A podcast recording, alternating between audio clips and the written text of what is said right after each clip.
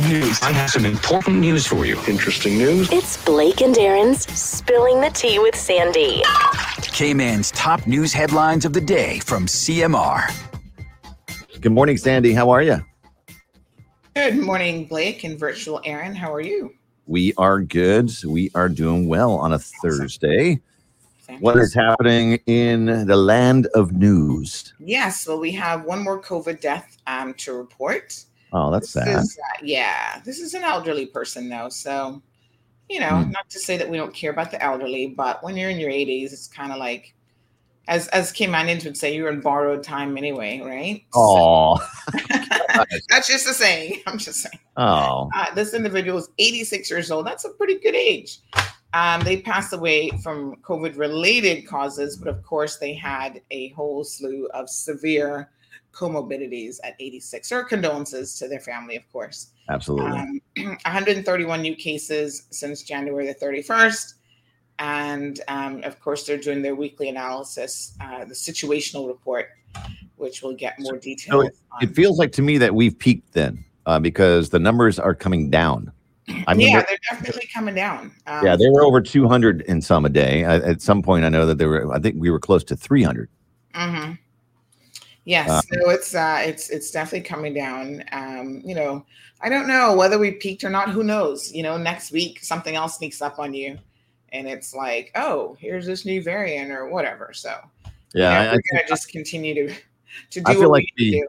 I feel like we have spiked and the numbers are coming down. Uh, it, it is it has definitely gone through this island.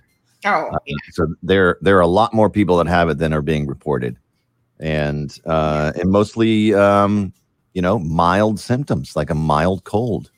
You know, Yeah. uh, obviously we, you know it, if you're older and you you have um, it's compounding other issues, then then yeah, it could it could lead to to a death, which uh, you never want to hear about. Um, but this is why we encourage the vaccines and getting boosted. So hmm Absolutely. Um, so yes, our condolences are extended to the Mhm. family of, uh, of that individual.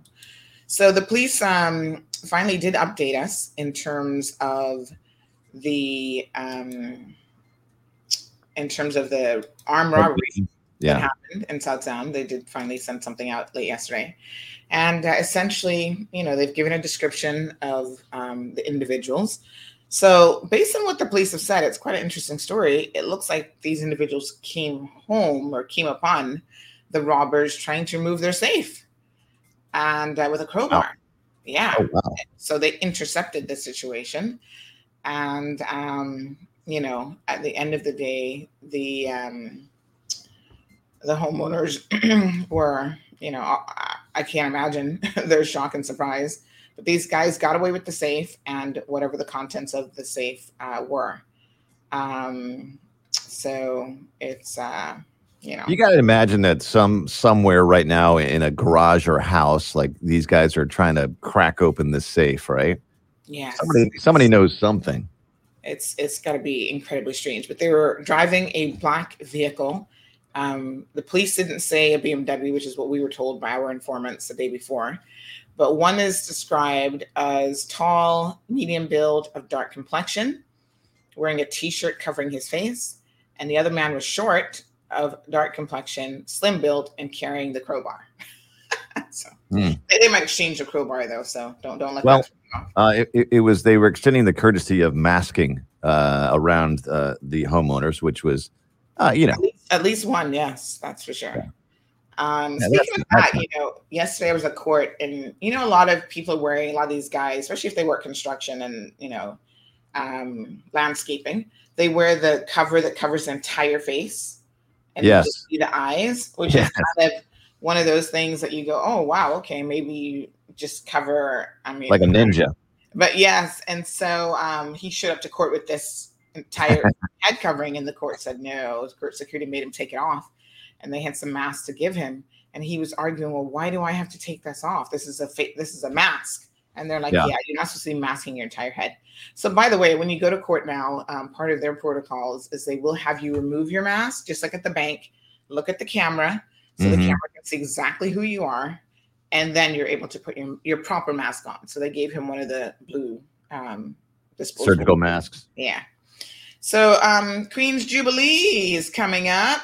Mm-hmm. A bit of excitement around this event. There will be a number of different events planned um, starting this weekend. So I think that everybody's uh, pretty excited about this. Um, it kicks off uh, with government actually doing a couple different things.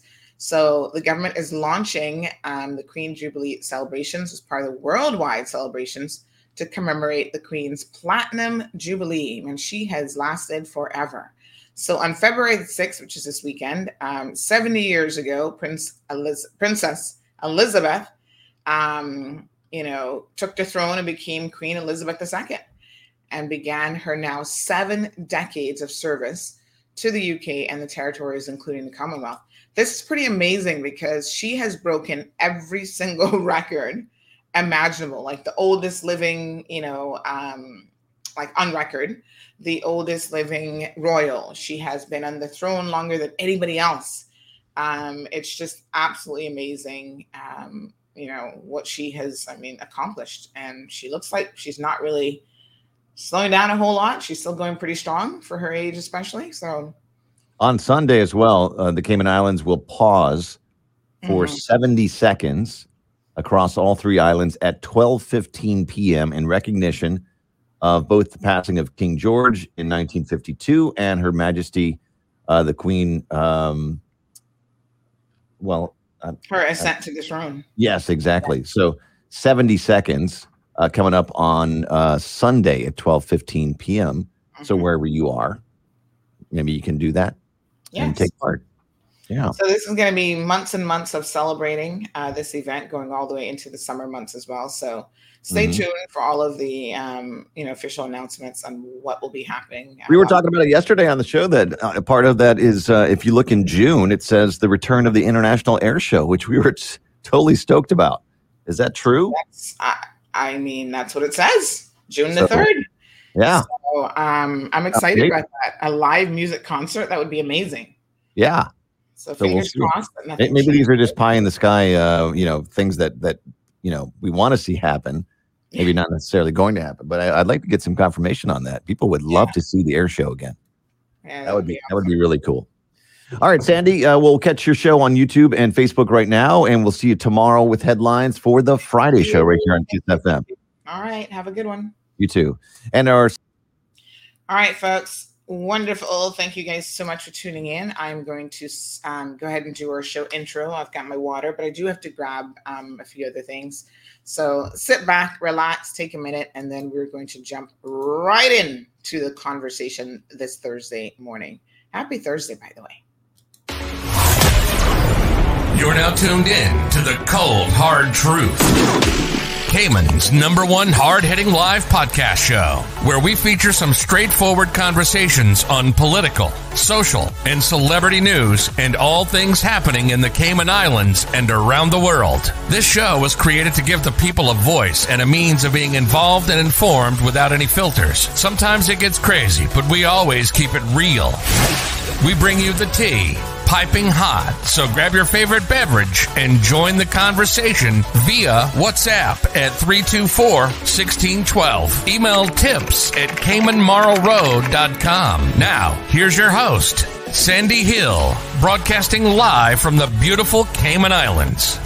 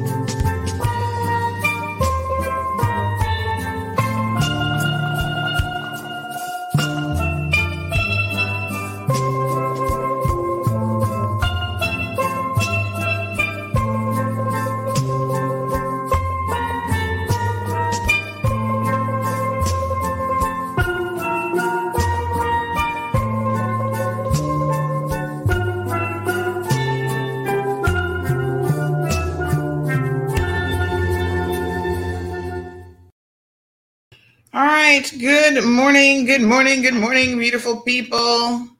Rise and shine. How is everyone doing? Yay. Um, da, da, da, da, da. Uh-huh. All right, let me just see here. Uh, mm-hmm. okay. Hope you guys are all wonderful. Let me just uh, send one quick message here. Um,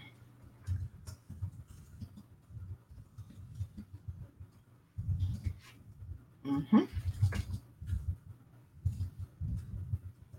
So um, I'm glad to say um, my cleaning lady is back today after taking a month plus vacation and then being hit by COVID. It's been more like two months that we have not seen her. So hooray for the return of Miss Pam. Boy, am I am I excited. Uh, I preempted her visit by trying to get a few loads of laundry done last night so that she doesn't have quite as much washing to do. Um, but geez and peace. Is anybody else overrun by laundry? We're gonna get into the serious conversations here, but I'm just wondering, am I the only one who's like, oh, there's so many loads and you gotta I don't iron, I steam my stuff and you gotta fold towels and fold this and fold that, and oh my goodness. Sometimes, Marshall, I think we have way too many clothes. Good morning, Irvlin. Good morning, Diamond Princess. And then you realize how much stuff is in your closet that honestly you never even wear. I feel like I recycle a lot of the same outfits all the time. I don't know why that is. Um, you know, there's stuff that I keep all the way up at the top that doesn't quite fit. And so I'm like, yeah, I'm going to get there as part of my 50 by 50 journey.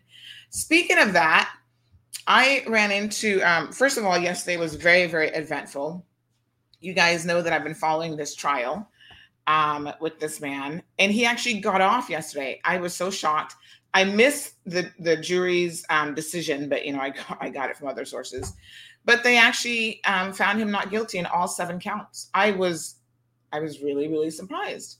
Uh, jurors surprise me all the time. Uh, jurors can be extremely unpredictable. You know, you can't go by um, necessarily uh, what you think is going to happen. I feel like I have a little bit of cream on my face. Um, so he was accused of raping his own daughter, and the jury didn't think that. I guess the prosecution proved their case, despite the 11 year old child giving eyewitness testimony. Now, I was thinking about this. I'm going to do a completely separate editorial in this. I think there's a couple things that happen here, including the police as usual, not doing the best job. My God, how many times do you think they're going to mess up a case as it relates to young people before we say, let's immerse them into some proper training or get officers who that's what they do. And so those are the only cases that they work. I am just um, so disappointed all the time when I see police on the stand fumbling and messing up and getting angry when they're being asked questions about their lack of competency. Anyway, um, really, really sad situation. But I thought about this. How does this story end? She's not in his care right now because these allegations. Is she returned? Is this child going to be returned to her father now to live with him? Social services also dropped the ball. I'm going to go into some details. I may not be today, but I'm going to go into some details of how they dropped the ball. But I'm disappointed for more reasons than one. Anyway, uh, we'll get we'll get to that story. Good morning, Jackie. Um, good morning, Virtuous. Um, she says, "I know the feeling since last year. I've lost about seven loved ones." Uh, yes, I mean, absolutely. Our condolences. Um, was that a, was that a super rude comment? Uh, Caribbean people say this all the time that once once you reach a certain age, because doesn't the Bible say something about you know? I don't know that anybody's guaranteed a certain age, but the Bible says you know if you've reached like seventy or whatever, consider yourself blessed, and then after that, it's it's borrowed time. Is that not the term that we use? Um, you know, in other words, you're getting a little bit extra. Uh, it's interesting that um, Christians believe that, but Buenos dias, Miss Rita, Barbara, Leroy, Felicia, Tommy joining us from the Bahamas, right, Tommy? Omiria says pleasant and morning, Sandy. What a beautiful day and so blessed here in the Cayman Islands. No wonder they don't want to leave when they come. and there's so much more to being blessed. It's not just the weather, child. The weather's nice, but some people, I had a young man say to me last night, you know, I am so sick and tired of being a Caymanian. I thought, Lord, that's not a good thing. just feeling disenfranchised about everything. Siobhan, good morning. Louis says he survived the snowstorm yesterday. Six inches instead of 11 to 15. Well, that's good. Uh, snow blowers probably sold out of stock. Yes. Chantal, good morning. Good morning to Miss Emma. Um, Siobhan says it's three scores and 10. How much is a score? Uh, how many years is that? I feel like that's like 70 or something. Good morning, Reggie. How are you? Three, what is three scores and 10? Hold on. Three scores. Why couldn't the Bible just be very simple in its language? so, um, of course, we know that the Bible is is translated. So three scores is 60. Okay. Plus 10 to 70. At least I had the final number right. I thought it was 70. So, um, according to the Bible, the average life expectancy is 70 years. So, any anything you get after that, you know, you're doing good. Um,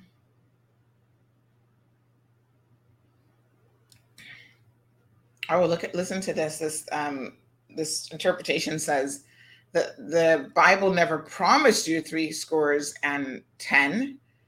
Um, it just said Psalms 90 10 says does make a reference to that period saying the days of our years are three scores and ten. So it doesn't mean that you're going to get it, as we well know. Uh, interesting. Anyway, let's let's not get too off course today because we need to continue the conversation from yesterday. So good morning, Irvlin. Good morning, Miss Anne. Debbie's here. Janine says 20. Yes, 20 times three. Yes, three. Thank you so much. 20 years is a score.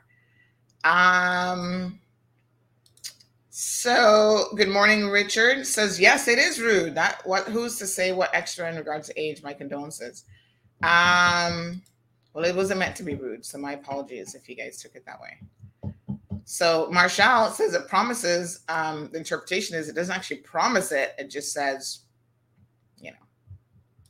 you might get it, you might not get it. Jake Manderson, good morning. Ah, sometimes you just can't even even in uh, your darkest moments i think you have to find a little bit of something to smile about in life a little bit of humor because lord knows stress alone would kill you in life and you'll never make it to three scores in anything um so yesterday we were talking about the auditor general's report and we're not done because it's only 19 pages, but I feel like there's a lot packed in to the 19 pages. So we haven't really gotten into the details of the expo. So let me tell you some of the conversations that were occurring around it. And I want to clarify um, a few things for everyone's benefit. Uh, first of all, oh, let me finish this thought. So when I was in, at court yesterday after the verdict, I was outside speaking to the defense attorney. And you know when you go to court all the time you develop a rapport with these lawyers and you know you have conversations with them. So it's like last week i was at the coffee shop and i was sitting at a table. Um, actually there was an attorney sitting there and i said hey can i just sit here for a second? Because i needed to plug in my laptop. He's like yeah yeah yeah. And we start talking about you know oh the prisoners were calling you and um, so on and so on you know? And um, he he had a little bit of a chuckle because he said, "Yeah, I think some of my clients were the ones who were actually calling you." And I said, "Oh, that's funny." Um, so then after that, the following day, another defense attorney said, "Oh, I heard you were talking to so and so, and that you guys are besties." And I'm like, Lord, the way that rumors start on this island is so funny. You share a table with someone with a lawyer, all of a sudden you're either married to that person, have an affair with that person, you're having a golden baby, a golden child or your best friends. And I thought, um, no, not not quite. Uh, so I was standing up speaking to this lawyer, and this woman came up who was really like a rabid. Um, what's what's rabid? The the what's what's the animal that came here? What? Not a squirrel. Um, what's the one that got loose? The rabid. Uh, what's the one that got loose that we were all looking for? Normally they're rabid because they get rabies. Um, oh, good grief! What is that? What is the little animal called that we, everybody thinks is so cute? Thank you, Debbie. Raccoon. Thank you, Louie. Oh, so she was acting like a rabid raccoon, and I was like, "What the hell?"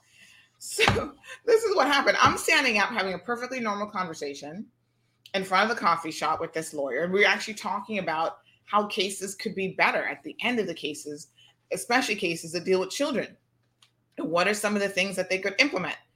She i saw her drive by in this black mercedes and the only reason why i noticed her is she had the the radio down uh, the radio the window down and the radio blasting this ridiculous music. Ghettofied is the only word that i could think of that came into my head at the moment.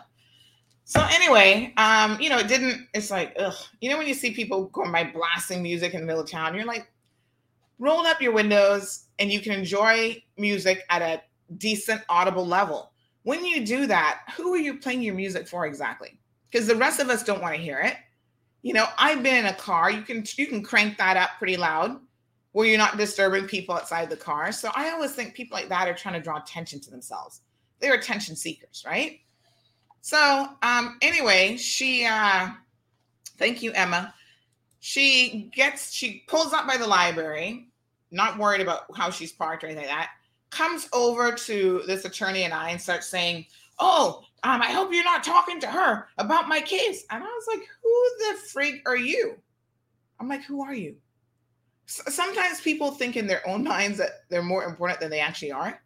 And he's like, You told lies on my brother. And, then, and I was like, Who, who? I'm looking at the lawyer like, What is she talking about? My brother Freddie. And then, then, then. And I was like, her brother Freddie. And I'm thinking, okay, how many criminals have we had named Freddie that we probably covered in a story? I'm like, who the hell is Freddie? And she's just going on, you know who I am. And I'm like, actually, I don't know who you are. But I know right now you're acting a little bit crazy. But I don't know. I, don't, I have no clue who you are, woman. Who are you? Why didn't you just say who you are? Since you think you're so important that I'm supposed to know who you are, just tell me. And she kept going on, you know who I am. And I was like, Lord, I said, girlfriend. I said, you're crazy. I said, who's your brother Freddie? Oh, he didn't do that. He wasn't looking at no child porn. Ay, ay, ay, caramba. I said, oh, Freddie that was convicted by a jury. That got nothing to do with me. We only reported the story. Uh, for looking at child porn of young babies. That's who you're defending about that's your brother? Well, I never could figure out who Freddie was related to you know, and I'm not really the best with like family relations, like this one family to this one, whatever. Because I didn't really grow up in Cayman, so I don't, I don't know. Oftentimes people have to point it out to me, but obviously Freddie has some real Caymanian connections, right? Because she was like raw, raw. I don't know what part of, I don't know exactly where she's from, but you know, she's like bona fide Caymanian with that stinking attitude sometimes that people can have. That's very, very uh it can be very commanding, you know. Oh, not my brother. And I was like, uh huh. I said, oh, so I said, okay, now I know who Fred is. So your brother was convicted. Yeah, but he was convicted by a bunch of retards. And this is what literally this is what she did. She was like, he was convicted by a bunch of retarded jurors. I was like, honestly, I was like, what? Are you crazy? So, you know, you're not to roll up on me and be yelling and screaming at me. And I'm just to be like, oh my God, I'm afraid. I was like, listen, you need to back the hell up off of me right now. Okay. You need to take your crazy somewhere else because, I'm, and the lawyer was like, what are you doing? He's like, I'm having a private conversation with Sandy. No, why would we be talking about you? Who the hell are you? You know, he's like, go away. And she wouldn't leave. so, her poor lawyer because she's like, I've been trying to call you and you're not answering your phone. And he was like, Really? as though you are my only client in the whole wide world, lady. Uh, when do you want to meet? I need to speak to you. And then, and so then she proceeds to tell me here's what she said about her brother. She's like, Yeah, and I know at least three guys in prison. Um, Bobo, um, Bobo number two, and Bobo number three. She actually named them. I don't, I can't remember their. And she's like, um, she says, Yeah, and and you know what? You know what they tell me? You know what they do? They break into people's house and they go sit down and they eat food. And, and I mean, she was going on just like this. Maybe she was yelling at her voice. I was like, oh, so the, the excuse now is somebody broke in to your brother's house to sit down, eat food, and watch porn and download porn. And I said, oh yeah, for seven hours, somebody did that, and your brother never saw somebody breaking into his house, sitting out, eating a sandwich, kicking out their feet and watching porn on his personal computer that was sitting in the living room and the wife claims that she's a light sleeper. And some of this was happening in broad daylight when your brother was home. I was like girl please step step off people and go sit down. You are just you are just a you are just demonstrating your level of ignorance. What the heck is wrong with you? Yeah yeah that true that true. I was like mm.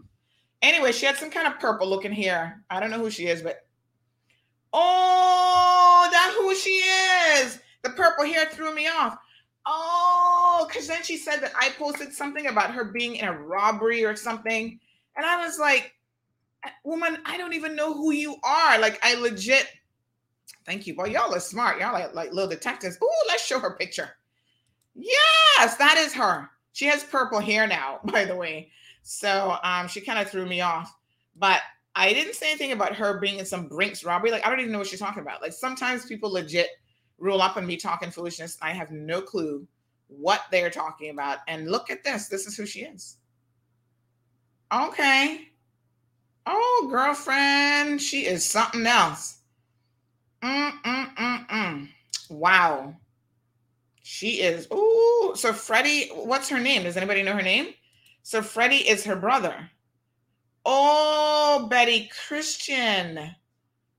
Ah, okay. I do remember her in this bag of money because she posted this. Um, oh, poor Betty Christian. Oh my God, she needs help. Whoa. Uh-uh. So someone said, yeah, she was posted years ago. Uh, cause I think she's just posted because she was flashing all this money. Oh wow, she actually could be a really pretty girl. Look at this other picture of her. Wow, somebody need to get her some. Mm, mm-mm. What a mess. I mean, uh, minus the attitude and the current hairstyle, she's actually not a bad looking girl. Look at this. This is a pretty picture. But oh, she has so she's Freddie's sister? Well, thank you, Betty, for letting us know that. I mean, I certainly had no idea. Um, Where's she? Where's she from? West Bay, George Town. Who who she be? Who she from? Oh, she is special child Martinez. Hmm. Is she related to the um, Martinezes from kind of like the Newlands area? Savannah? I don't know who this woman is, but all I know is, boy, she was like, mm that's his sister. Well, now we know because I, I was always sitting there during the trial thinking, who is Freddie related to? Um, well, she certainly didn't come. So I said to her while she was having her rabid moment from Bodden Town, okay, while she was having her rabid moment, I said to her, I said, by the way, I don't recall seeing you in court. So you never heard any of the evidence against your brother. You didn't hear the prosecution case and you didn't hear what the defense tried to say in his defense. So how can you how can you, you know, say anything about oh somebody broke into your brother's house to sit down and watch porn? I mean, that's like the stupidest excuse I've ever heard. But she's like, yeah, this retarded you is. I was like, whoa, whoa, whoa, whoa, whoa, whoa, whoa. Yes, child. Roxanne, Rostan, Boxside, and BBC. And so she was getting very, very animated. And I was like, girl, stop wasting my time. Before I have to pop off a few words on you in public, um, go go sit down. Okay, just go away. So funny enough, this is some bula says she's a crackhead. I don't know, boy. She might have been in something. I don't know because I thought that was very. I was like, ooh, Girl, that's a special kind of. I hope it wasn't the new Starbucks coffee. Starbucks is opened up, by the way, and everybody, y'all love a Starbucks. Mm, y'all going up in Starbucks like it's the newest fashion. Uh, so anyway, listen. So then um, I turn around and I see a few West Bayers sitting there chuckling at the situation. So um, was there, and Ruth Anna was like, Jesus. and I said, Ruth Anna, boy, you see the BS I got to be putting out where she's like, boy, Sandy, only you. And um, she was there with her cousin uh, who owns a gym. And I said, Ruth Anna, by the way, you look amazing. Now, listen, I don't know if you guys have seen Ruth Anna recently. You may not have, but Ruth Anna looks the best she's ever looked. I mean, she has some guns on her. I mean, like, ooh, like, you know, nice little muscles, and, you know, she looks fit. I'm like, Ruth Anna, what have you been doing? So she's telling me about this gym. She's been going to her cousin's gym and she's been working out and really pushing herself. She looks amazing. So listen, message if you know Ruth Anna, message her. Say Sandy mentioned you in the show this morning that you look amazing. Um, uh, yeah. So she, you know, she just didn't. She looks amazing. So, um, yeah, that was that was a moment yesterday that uh, yeah, Tracy, you can't make this stuff up. And sometimes I feel like I'm in a little bit of an alternative universe. And so I just have to like chuckle and be like, what the hell? Seriously. anyway, it is what it is. Um, you know, I don't know what else, I don't know what else to say. Hmm.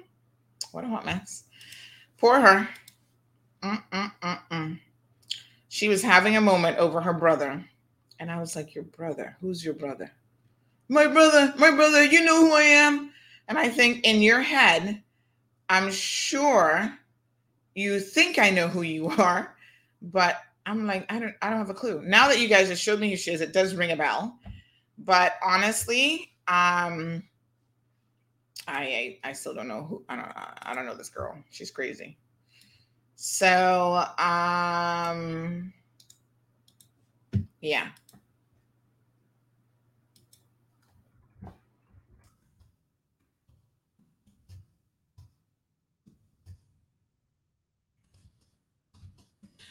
Anywho, child, uh, court, court really, um, you get to see a lot of very interesting people that show up to court, and um, you know, quite frankly, I I I don't even know. So, some days I am literally um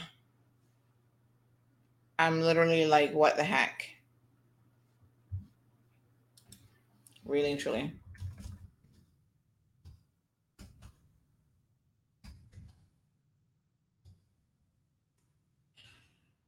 So anyway, big shout out to Betty and the crazy. You know, sometimes people say, "Ooh, I want what that person is on." Um, I don't want what she was on.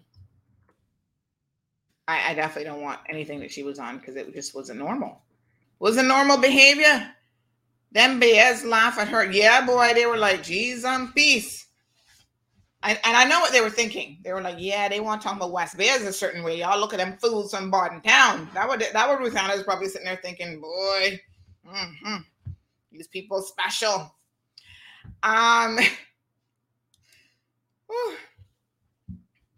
most defendants know it's probably best not to even have any dialogue with any member of the media, but definitely not me. I mean, you know, I, you know, I'm just like, I don't, I don't know who you are. I don't care who you are. Oh, and so let me say this, right? So yesterday, you know, we went through a portion of the Auditor General's report, and we're going to continue our discussion here this morning. And so um, at the end of the show, somebody's like, um, "Oh, this person talking about you and this not." I'm like, "What? What? What are y'all talking about?"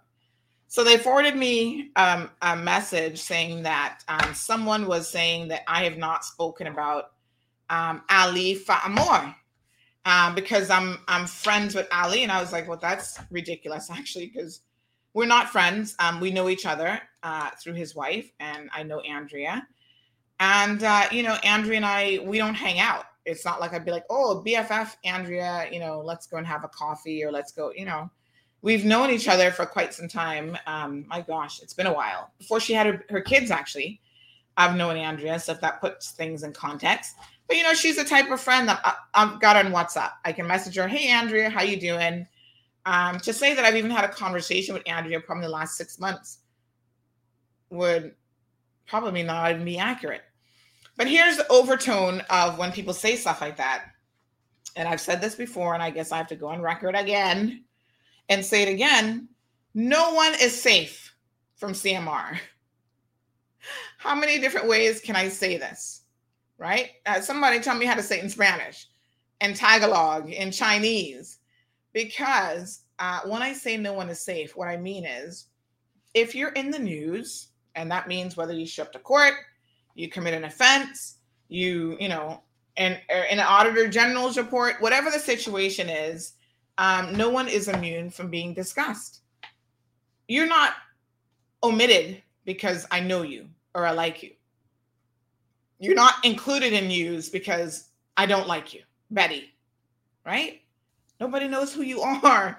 Like most of the people that I report on, and definitely Renee and everybody else, they have no clue who you are. Don't don't don't get it twisted in your head. And whether you're family, friend, foe, it doesn't really matter when it comes to reporting the news. I have an obligation to really be as um, impartial as I can be, and I do. I really do try to to you know report on everybody. Doesn't matter if you're rich, if you're poor, politician, not a politician, white, black, boy, girl. It really doesn't matter to me. None of those things are factored in. Caymanian, non Caymanian, and someone, when I said this to someone, I had a little chuckle with, um, I was actually talking to Cindy about it because Cindy laughed and she's like, girl, please. I tell people all the time if Sandy can report on her own sister, who do you think she's not gonna report on? If she can report on her nieces and nephews, nobody should feel like, oh, well, this person is getting a pass because they know Sandy. Nobody gets a pass.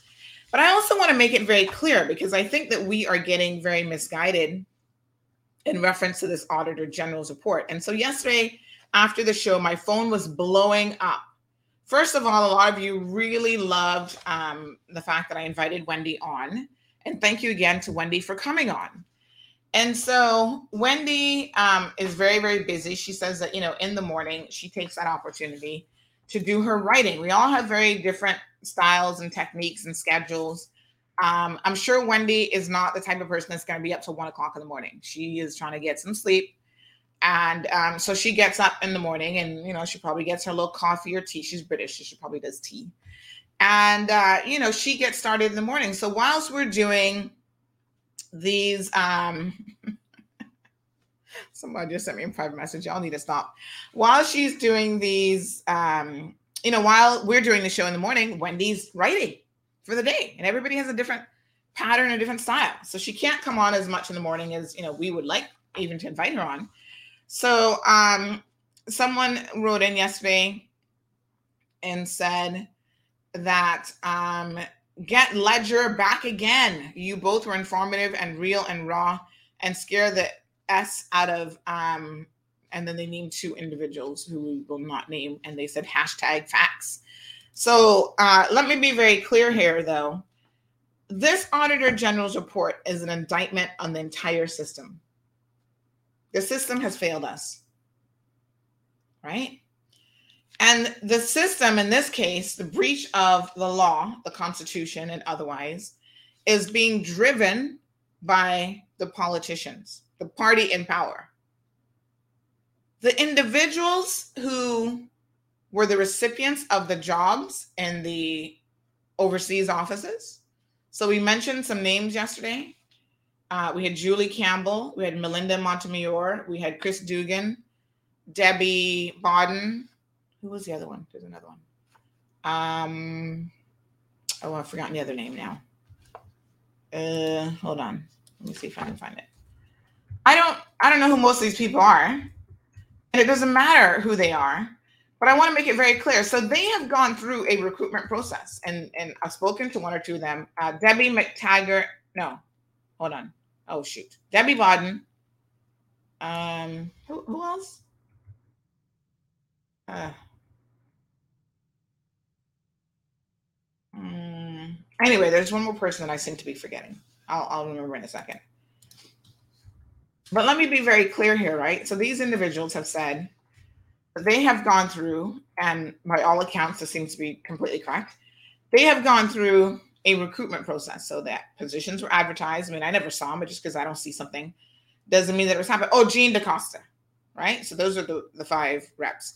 So just because I um, didn't see something advertised doesn't mean it wasn't advertised. I mean, I don't I don't even know where they advertise these things to be honest, because I certainly don't read the Compass. And the Compass, I guess, still has a job section, and government still advertises in that job section, despite the fact that that nobody even buys the Compass anymore. So I don't know who reads it, but you know, I guess the word gets around that government is looking for these people. Is probably online on the Gov portal. By the way, government has has um, launched a new job portal. We're going to check that out probably maybe tomorrow or into next week for applying for government jobs. So anyway, these people have gone through the recruitment process. So a few of them called me yesterday and said, Sandy, you know, I don't want you to think that um, this was a political appointment or anything like that. And I said, no. And I said, in fact, I'm pretty sure that I said the opposite yesterday, if people are really paying attention. And I know when you hear your name and you know that this is a controversial issue, um, you're probably getting a little bit in your feelings about the situation and you're taking it personal when you shouldn't take it personal. And this is why when someone suggested yesterday that, oh, Chris Dugan should be, he, he's at fault for selling his house and uprooting. And I said, no, no, no, no, no, no, no, no, hold on a second now. That's actually not how this works if someone offers you a job and you sign a contract, you are relying on the faith of that contract because it is a legal document, right? To say that my start date is XYZ, they're promising me this salary, these are the terms and conditions of my employment. That's why contracts exist, so that you have something on which you can rely upon. And I can't fault those people for making certain moves. Someone said that he may have even moved his family overseas already. If you've lived in Cayman for a minute and all of a sudden you're going to be assigned overseas, it would not be without reason that you could start six months in advance of a new job appointment getting your life together. Most people can't pack up a household and kids and get stuff sold in a month. They need more time than that. So I'm not placing the blame on any of these individual candidates who were the recipients of the jobs. Right? So one person said, um, it was not a political appointee. I was working in you know private sector. The position was advertised. They applied for it. They went through a panel interview of five people. They had to submit this, that, and the next thing. I'm a little bit familiar with the recruitment process from government, especially for a certain higher level positions. Shall they make you do? They make you write a, a whole book thinking that somehow something on paper academic will make a difference. That's not the discourse here, folks. Congratulations to those individuals. I also said yesterday that the issue really is when politicians try to circumvent the processes and get involved in things that they should not get involved in. That's where the issue lies with the political arm of government not the civil servants. And I made it abundantly clear that politicians are never, per section, what is it, 55 1 of the Constitution, politicians are never supposed to get involved in the hiring, the firing, none of that of civil servants. Promotions. And when they do, that is when you have potential issues happening. So, what happened here is that, in fact, the politicians left that bit up to the civil service. So, you know, that is Franz Manderson's job. Does the governor physically sign off on every government contract? I doubt that because he's delegated it um, to Franz Manderson. Eric Bush, was he responsible for part of the recruitment process? Those are the higher ranking civil servants who would have been assisting with the setup of um, I think Eric Bush is the chief officer, correct me if I'm wrong, for the particular ministry that this fell under, this eighth ministry, right? Now, I took on board Wendy's comments yesterday in a real way about how um let me see oops. About how you know in her opinion this was one of those situations where somebody and not just somebody alden mclaughlin this is her opinion she's entitled to it and all the evidence points to that direction that he was really trying to position himself into a job. Okay. And that's, uh, you know, we heard rumblings from early on, if you'd been paying attention, that this ministry was actually created in order to, um, to just pull the report back over here, that this ministry was created in order to, you know, I think Austin Harris initially was um, promised a position with in the ministry. He was promised that he would get that ministry. Clearly, that never happened. I'll tell you why it never happened. Apparently, Austin was a little bit on the outs even before he was voted out with the progressives, because, I'm surprised that he ended up being on their platform, but anyway, because they had asked him to join the party. And he said no, he wanted to remain an independent. Like he didn't want to join the progressives. Well, you know, the progressives don't take too lightly to dissent. So when Alden says join, uh, we'd like you to join the party, that's less of a question and more of a um, more of a, a dictator's uh, request, which you know when you get a request from a dictator, it's like you do or die kind of situation. So my understanding is he kind of fell out of favor with the progressives, and that is why even during the election there was this rumor that who they were really supporting was Sabrina Turner and not Austin Harris, despite Austin being up on the platform and that sort of thing. That's where all these rumors, you kind of see how stuff gets tied together, right? But anyway, Wendy said, you know, he was trying to have job security. And you heard him say it on more than one occasion like, okay, I'm not going to be premier anymore because God knows if the law permitted him to be premier, he'd be premier infinitum. Like he would never stop being premier. But the law only allows you to serve, serve two terms of premier. So his eye was on a ministry, and this was the ministry that he wanted financial services. He could travel. He gets to go to Dubai. He can go to the foreign offices, yada, yada, yada. So let's not focus on the poor civil servants who got caught up in this mess. Now, when I look at them, do I think that they were all qualified for the job? Well, they went through a recruitment process, but my opinion is no. Some of them have no qualifications to work in a foreign office, in my opinion. But I also am not privy to their application, how they did in the interview. I'm just looking at, okay, this person has been a um, HR manager in central government for a number of years. What makes her qualified to run a foreign office? No diplomacy training, no experience living abroad. Not necessarily that you would necessarily need that. Um, no financial services experience. No, I mean, there's a whole list of things that you could really look at to go, hmm, why would this have been the successful candidate? We also don't know who would have been up against them. So maybe the competition wasn't all that great, you know? But I don't want us to get off track here.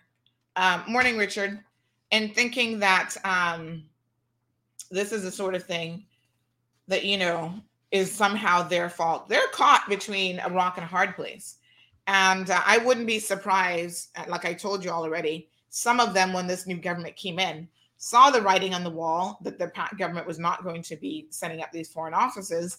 And so they were already seeking legal advice to see what they could do about this. Could they sue the government?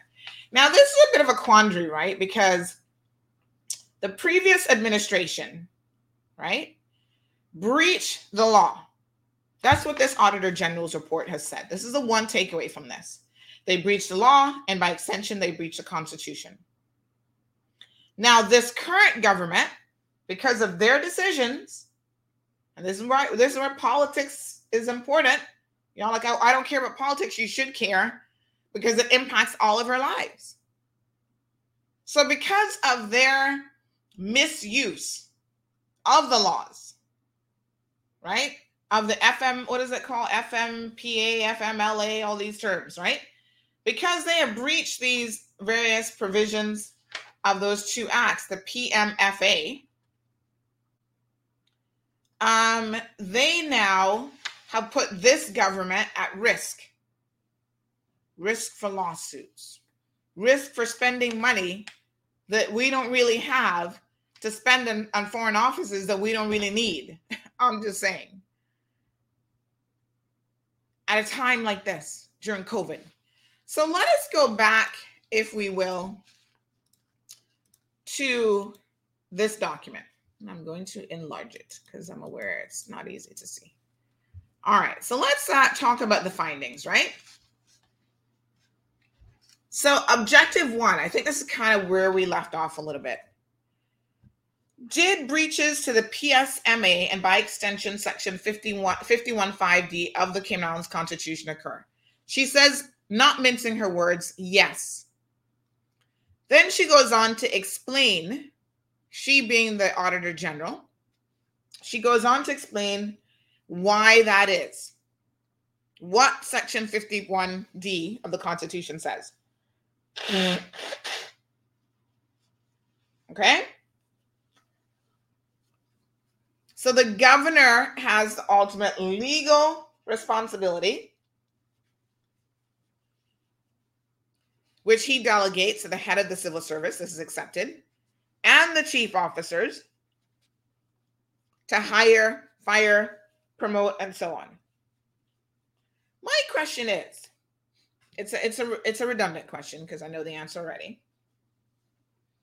When civil servants screw up, whether it's high-ranking civil servants or even politicians, they, you know, do stuff ultra vires. They do stuff in breach of the Constitution. They breach laws.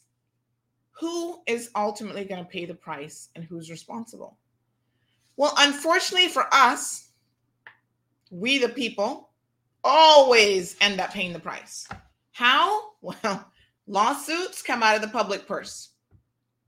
And you know, Alden and them have had a number of lawsuits during his tenure. And they never tell the people, well, how much did we have to pay to settle that? Or what was, you know, you, you lost the lawsuit. What was the amount that we had to pay out? They don't tell you that. They hide the details of this, claiming that, oh, that does not fall under FOI. Why not? Why can't we see and comprehend and understand how bad your mess ups really are? What is it costing us in dollars and cents? But dollars and cents isn't everything. It's also reputational damage, right?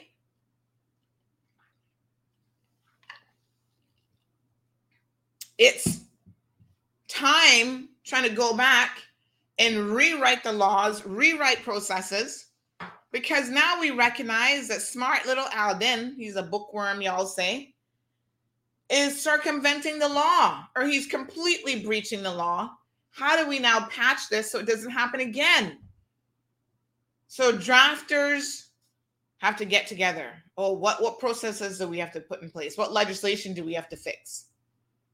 Now, mind you, in this case, folks, the legislation is, is pretty clear as day. I don't think that anybody other than Loopy Loop Carlos Lopez from yesterday, Lobo, he was the only one who could argue that this um, legislation isn't crystal clear about who's responsible for what.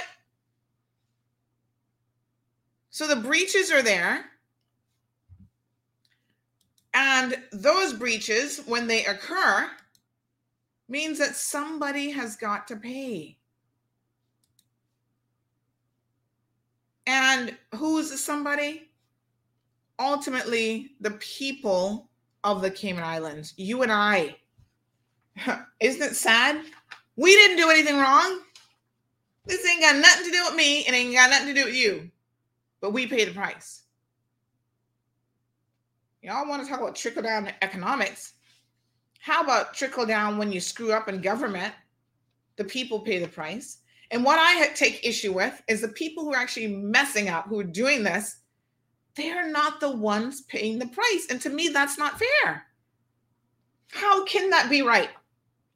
How can I go out there and break the law and somebody else is going to pick up the bag.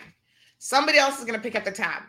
And I walk away oftentimes not just scot free, but if you're a civil servant, you're going to get a promotion out of it, or they're going to move you somewhere else. Oh, um, mm-hmm. yeah, we know you screwed up. We'll give you. Uh, we're not going to fire you because apparently those types of things don't happen. You're not really held accountable for what you do wrong.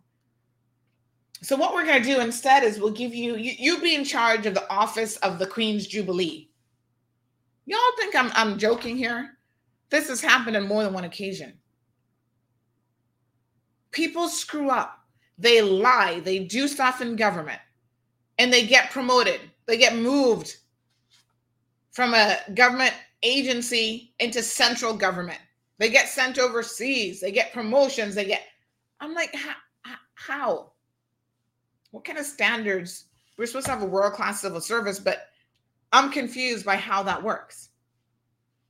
It seems like, in all honesty, it's one of the hardest things in the world to actually fire and get rid of civil servants. What kind of ironclad contracts do they have that protect them no matter what they do? It's crazy.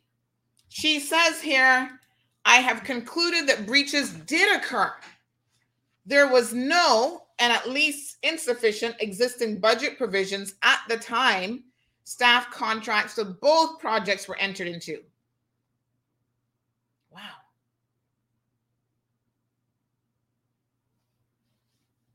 She goes into the overseas offices, which we spent quite a bit of time discussing yesterday. I want to talk about the expo, this section here, starting with number 16 the Dubai World Expo. $2.5 million. Huh. So they had $300,000 in ministry of existing budget that it planned to put towards this, and a further $2.2 million funding needed to be approved by cabinet and then parliament.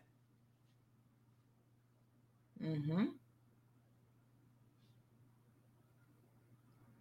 It says of the $2.2 million, 1.6 was to be funded through the PMFA, section 12, 1 and 2.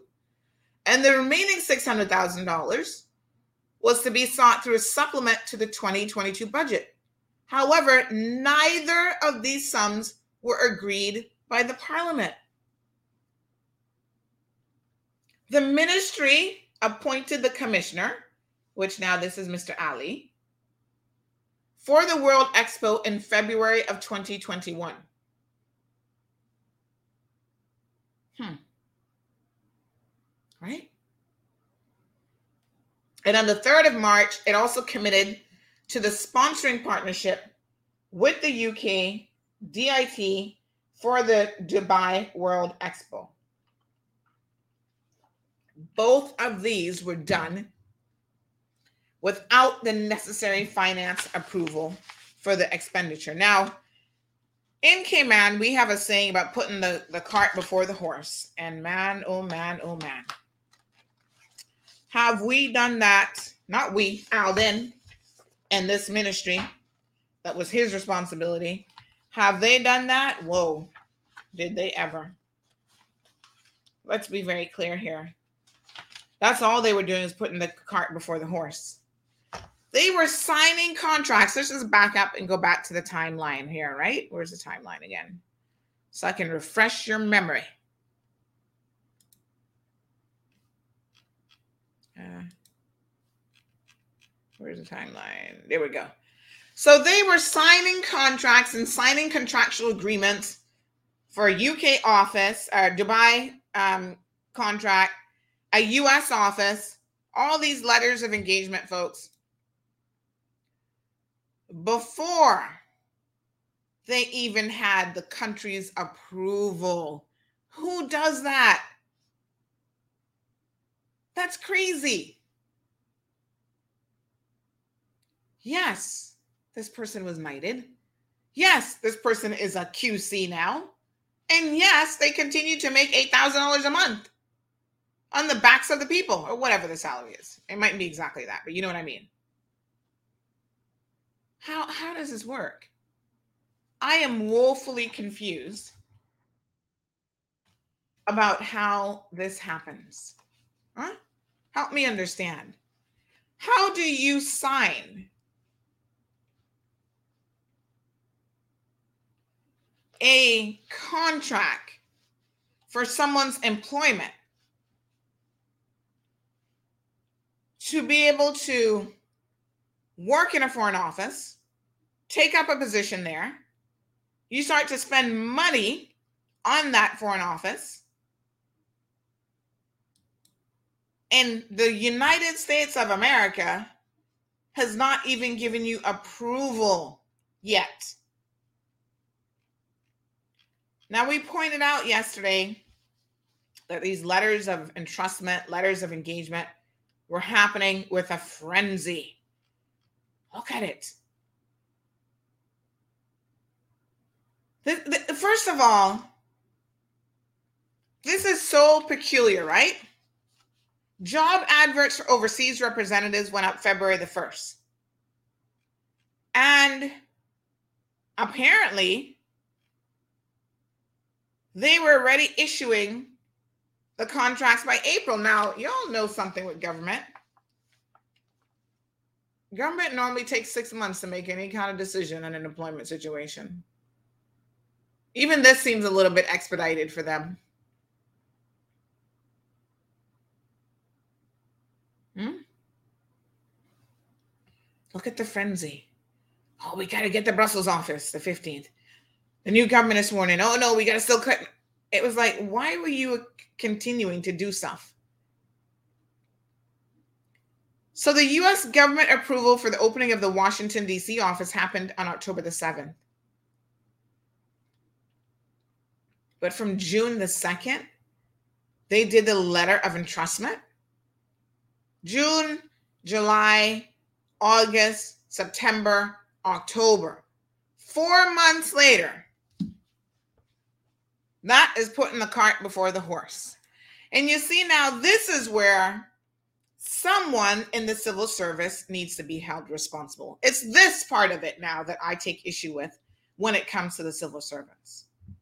So I can't blame civil servants for taking up a job that they were offered and, you know, getting ready for that position.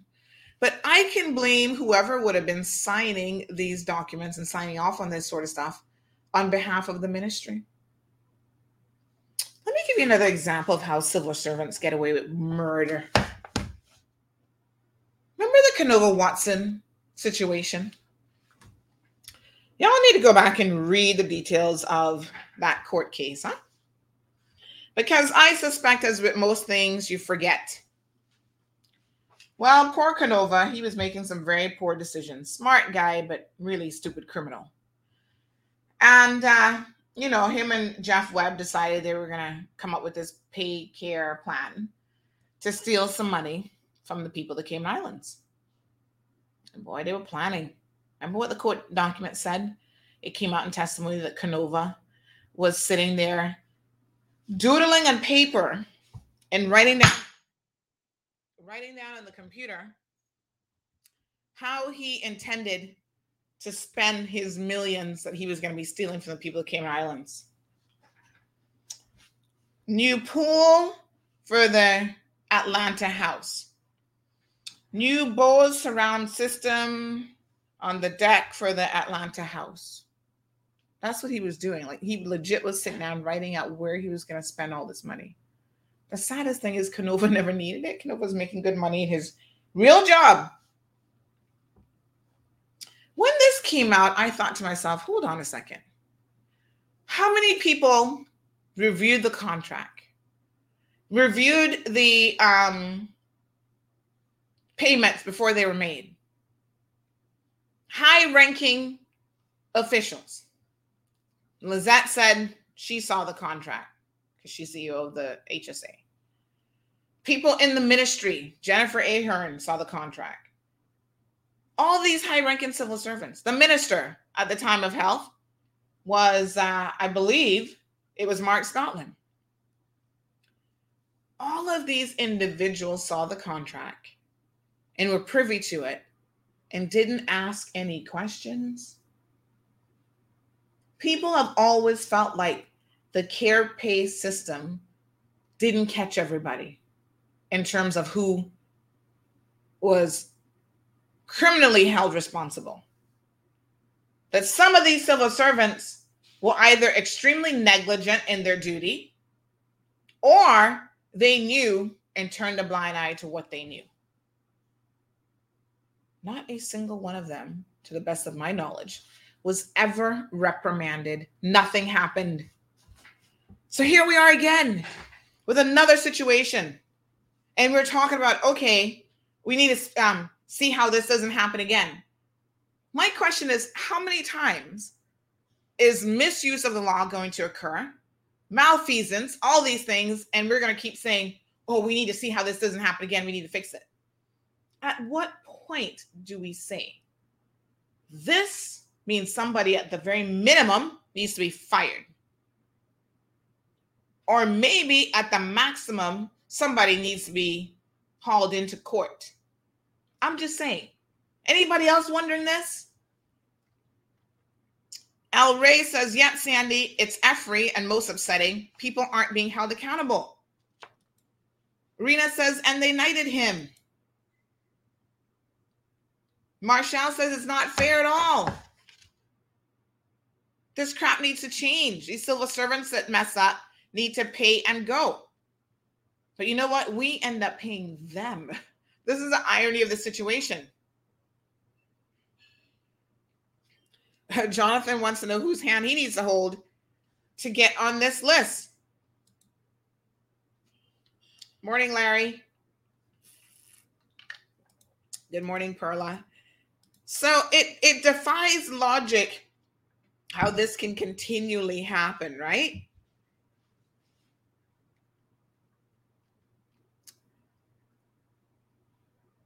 And nobody is going to be held accountable. I don't expect a single soul to get fired. I don't even expect anybody to get written up.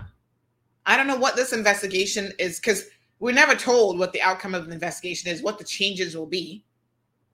There's such a lack of continual transparency. It is shocking. Here she says that I can therefore consider this action to be non compliant with the PMFA, and independent legal counsel supports this view. Mm-hmm. She delves further into the budget. She says that $4.5 million was set up for this ministry for the financial year 2021. The total annual cost of these two projects was estimated to be more than 1.8 million, which required additional budgetary approval as described earlier.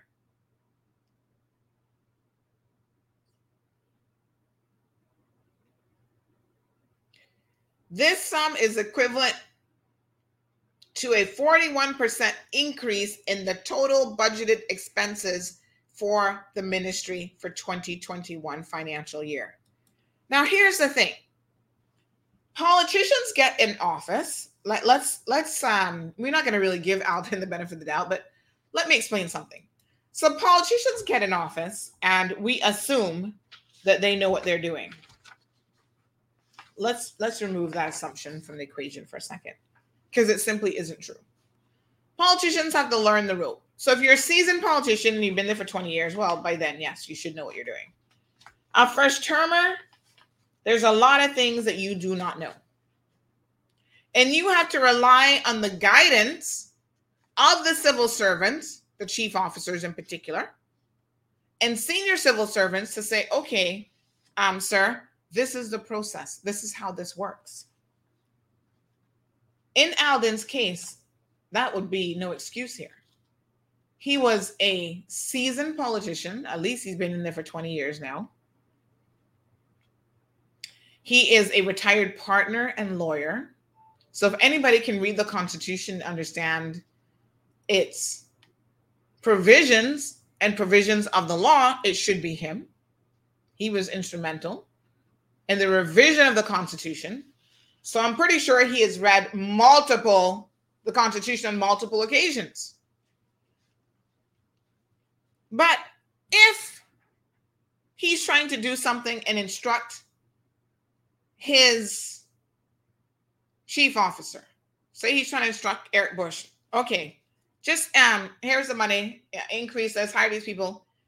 Is it not Eric Bush's responsibility or anybody in that position as chief officer to say, hold on a second here. I'm not comfortable doing this because as a civil servant of 25 years, 30 years, however long you've been there, I know that this isn't the correct procedure for the funds. So you're asking me to hire these people, set up the office, get letters of engagement, all this kind of stuff. But with all due respect, Premier, this hasn't followed the procedure of the P, P, PMFA or PMFL or whatever the heck it is, right? Maybe you forgot that you're supposed to do this, this, and this. Did that happen? Right? The civil servants often tell the politicians that they are the real experts because they've been there long enough. They know how it go. You can't do that. And I see it all the time where politicians rely on the civil servants for information. The minister will turn to someone and say, "Hmm, uh, what, what, how does this go again? What's the information?" When they show up to the LA and they're talking about budget and they're arguing this, that, and the next thing, the ministers don't stand there as a know-it-all. Well, my chief officer has informed me that this is the situation. I was able to pull this report from the ministry. My finance manager said XYZ. The HR manager said XYZ. Remember when there was this whole fiasco at um, with hiring practices and questions at the HSA? The minister's like, let me bring in the CEO, the HR manager. They need to explain these things. Now, the minister might have some ultimate responsibility because, you know, they're really involved in the drafting of policy and they can guide the civil servants. Like, why are you hiring all these foreign nationals when you have qualified Caymanians who could take up the job? So it's a bit of a symbiotic relationship in the sense that the civil servants can oftentimes provide the details and guide the ministers and the political arm of government. But they should not be, the tail shouldn't be wagging the dog, right? So they shouldn't be following instructions blindly, especially when they know that those instructions are in contravention of the law. So look at look at the breakdown of the money of how it, how it's going to work. Annual salary. Well, I don't know why Hong Kong and North America was getting paid less money. But anyway, that's how they had it set up. Uh, Brussels, Hong Kong, and North America was going to be paid 135,000. We're just going to round it up as an annual salary. Um, oh, the deputies. My apologies. So the deputies for North American Hong Kong were making $100,000. So, as we mentioned yesterday, you had oh, Alexa. Let me turn down Alexa here. You had not just one person getting a job out of these foreign offices, but two people. You had a deputy overseas rep, and then the manager was going to be making a little bit more than that. Not a whole lot, to be honest. So $234,000, round up 235 per office for North America, Hong Kong, and it looks like Brussels was only going to have one person. Remember now, we already have someone in London, right? We have a London overseas office where this person is already. I mean, someone is in that office. That's Ms. Tasha Garcia, right? Um, the former Minister of Financial Services as you guys will know, was previously in that position. So these people were making all this kind of money plus a housing allowance.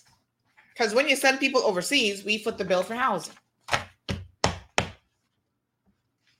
North America, 60 grand. I can get you a decent place. Hong Kong, one of the most expensive places in the world to live.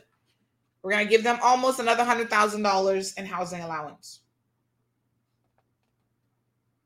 North America. Uh, the deputies also are going to get housing allowance as well. See the pension contributions? Yes. Motor car upkeep. So you get an allowance for your vehicle. Children's school fees. Uh, why is the rep in Brussels getting school fees covered? $45,000 per annum and nobody else is getting school fees. What's going on in Brussels that you got to pay the school fees? Any idea? Does anybody know? Looks like everybody else was responsible for that expense, but not the Brussels office.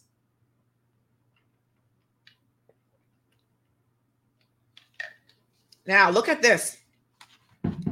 You create employment contracts, folks. I want to increase this just a little bit to make sure y'all don't miss it. You create employment contracts with people for five years. Boy, I tell you, huh, the progressives are really counting on being reelected. Five years, and then you have two that are indefinite for Brussels and the um, deputy for North America. What what do you mean indefinite? What does that mean? Any any lawyers here can help me out? Indefinite employment contract?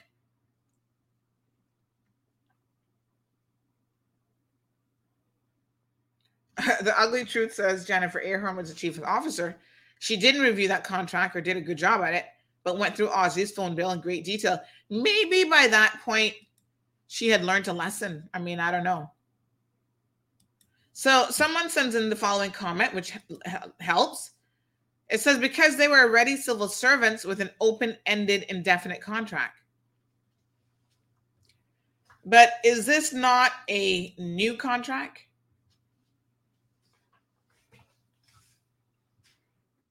Right? Help me out here.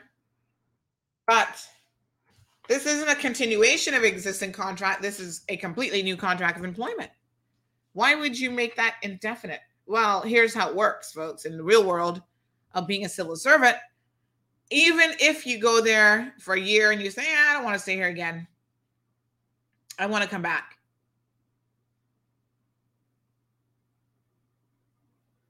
Uh, you get placed right back in government. It's it's called a guarantee of employment for life.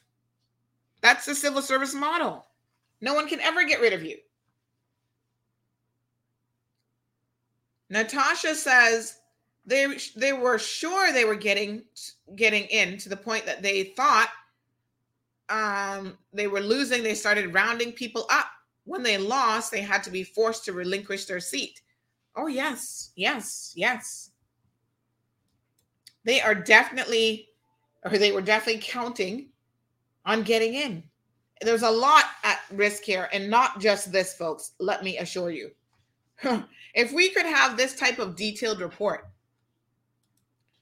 on the um, side contracts, right? The development projects, the kickbacks, the this, the that, the consultancy projects, who is being paid consultancy fees and all this sort of stuff. If we could see a report like this about those things, wow, our socks would be knocked right off. So, in fact, the total estimated cost for the overseas office and the expo $6.4 million.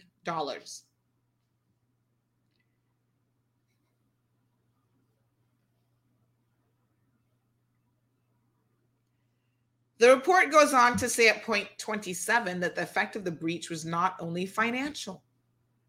Upon assuming office, the new government made changes to the organizational structure of the ministry so they renamed it, whatever. And as part of this change, which reflected a change in government policy responsibility for overseas offices, including the representative post, moved to the Ministry of Financial Services and Commerce. This was because the new government felt that the synergies were with MFSC and their policy focus on financial services sector rather than the policy objectives of this other ministry. It's very, very interesting.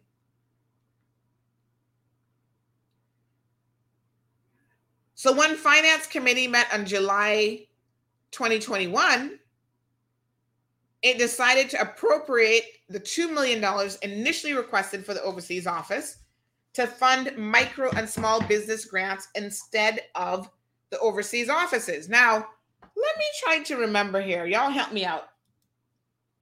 Would this not have been the same time, July, that you guys were hyper focused on the fact that this government, the PACT government, was quote unquote giving themselves a pay raise, which was already done in effect from January by the previous government?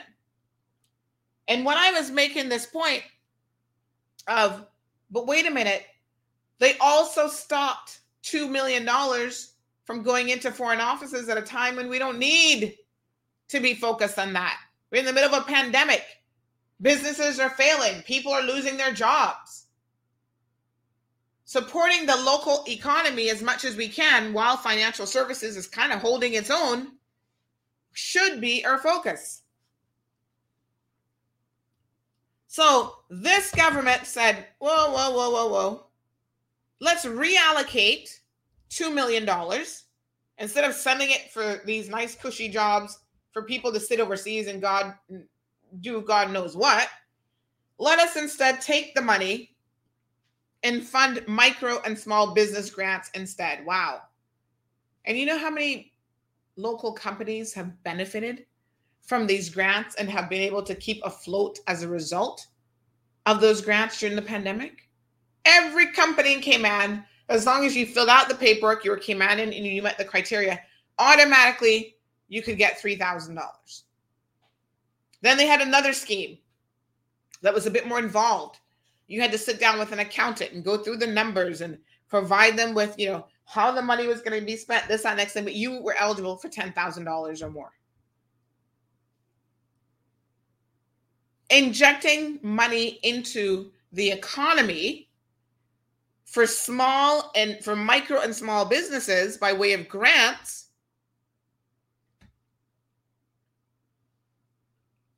right? When we needed it the most.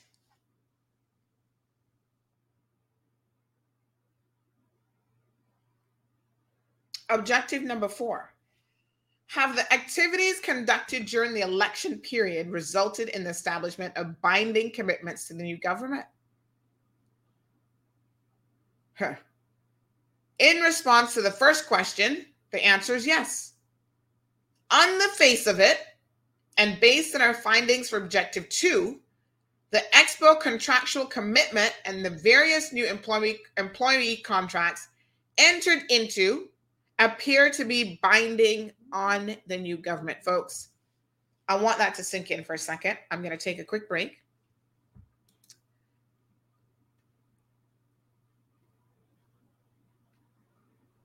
Give me just a few seconds here.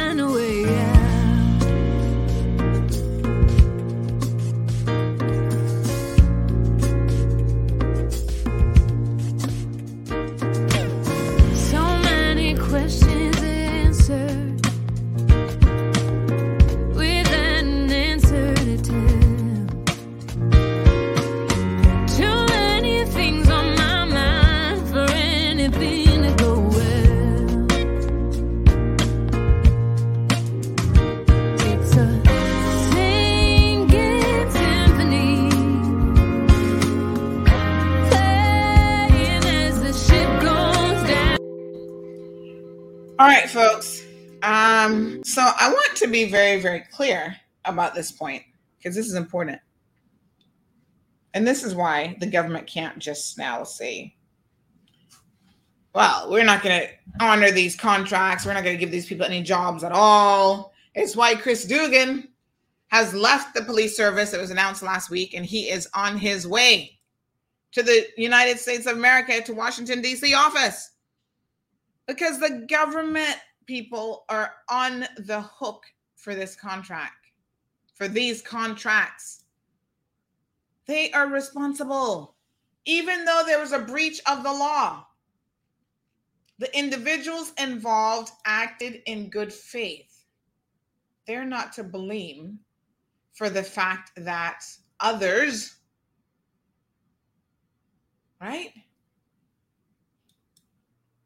decided to breach the law. Now, isn't that something?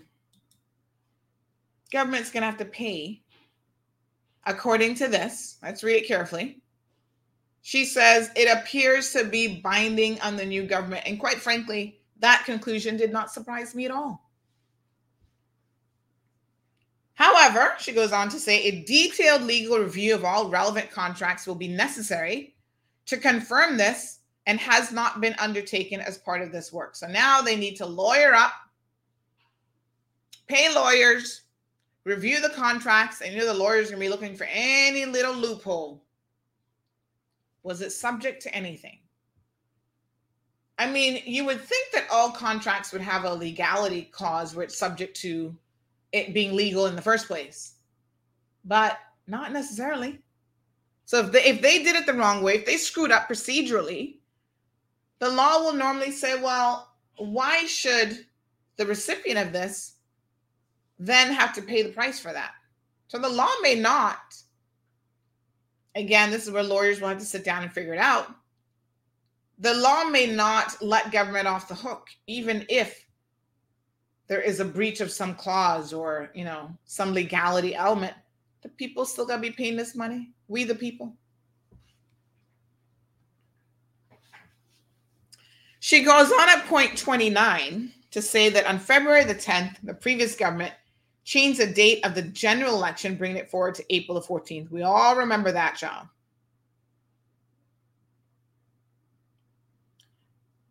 Let's read number 30 very, very carefully.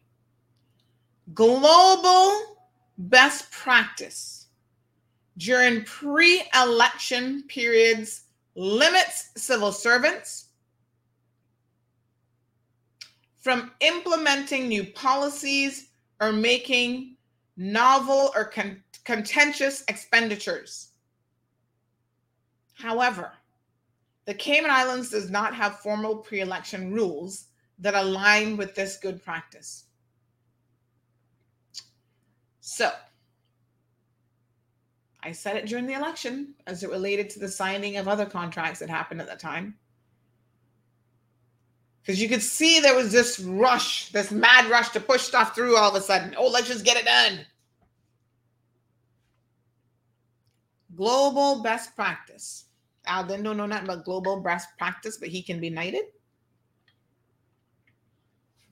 He don't know nothing about global best practice, but he's running this ministry and appointing people overseas. He don't know nothing about global best practices, but he can get a QC. He don't know nothing about global best practices, but he goes overseas to represent the Cayman Islands and the people of the Cayman Islands on the world stage? How is this possible? Or he might know what they are. Sorry. But because they are not codified, in other words, not written down anywhere, not in law. Yes, it's global best practice, but you know what? We're going to ignore global best practices because who is paying attention? Oh, the people are all up in a frenzy about McKeeva and what he was up to. We're going to throw him under the bus. We're going to call a new election. Everybody's in election frenzy. Well, while people are focused on the election, let us push through a couple little things and do this, that, and the next thing. She goes on to say that the creation of these offices is definitely new policy or novel or contentious expenditure. She says the fact that the government has amended the plans around these matters also supports this view. And then she talks about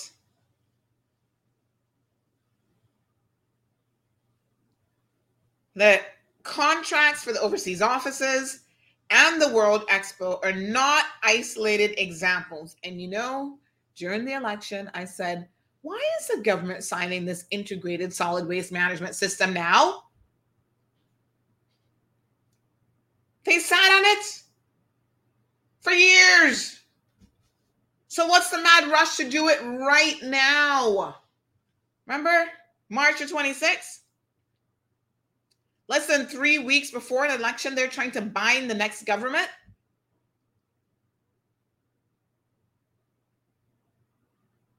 She said, at least in that case, there's a fallback date after the election for finalizing the terms of the contract.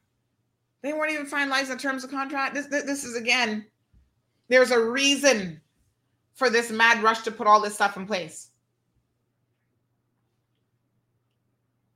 She goes on to say what I was just saying, despite there being no formal guidance, there's an expectation that the responsible minister should be briefed upon taking office as soon as possible. And some of the employment contracts were not signed until after the election. So, civil servants now, this comes back to who was allowing this to happen. You got a new government. The progressives were unsuccessful, they didn't make it. But their decisions, instead of you saying, oh, um, new minister, new government. Here's what's going on. Are we proceeding with these contracts? Because remember, go back to the date. The contracts were signed when? Some of them in October? Why was the new government not told October the 7th approval for the opening of the office?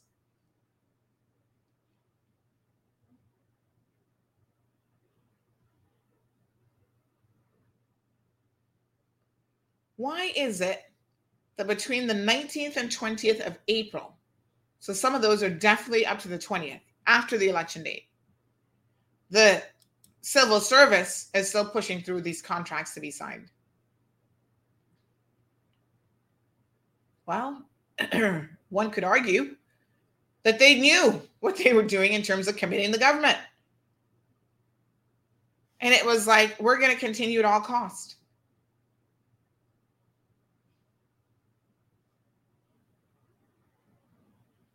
So the big question now, folks, she goes on to talk about the World Expo, the breaches of the legislation in relation to that. She she even says that yes, they put some business cases on paper, but really, uh, it is something that could have been stronger in content. What was the benefit that we were going to be getting from the offices and from participating in the expo? value for money. We were not really getting value for money. There was not a strong argument there. So I know Jared said yesterday, in his opinion, well, you know, just because we're blacklisted, that's enough. No, it's not, because this wasn't about that.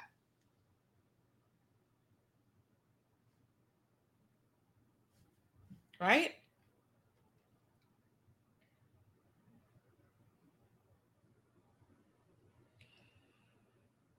The former premier, the former minister and chief officer arranged a meeting with key stakeholders in the private sector for the 1st of December 2020 to discuss the benefits and risk of establishing the overseas office.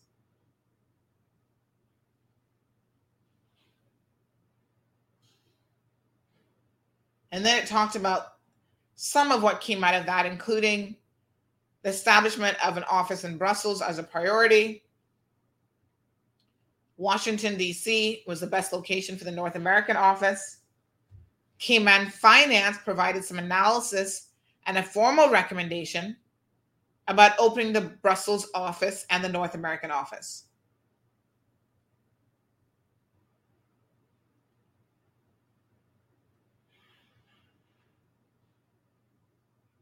Talks more in detail about co sponsorship for the Dubai Expo.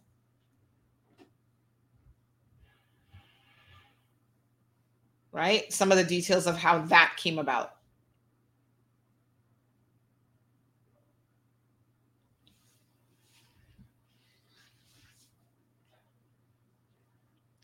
So this public procurement committee, this is interesting. Following cabinet's approval, does not consider funding as part of its responsibility.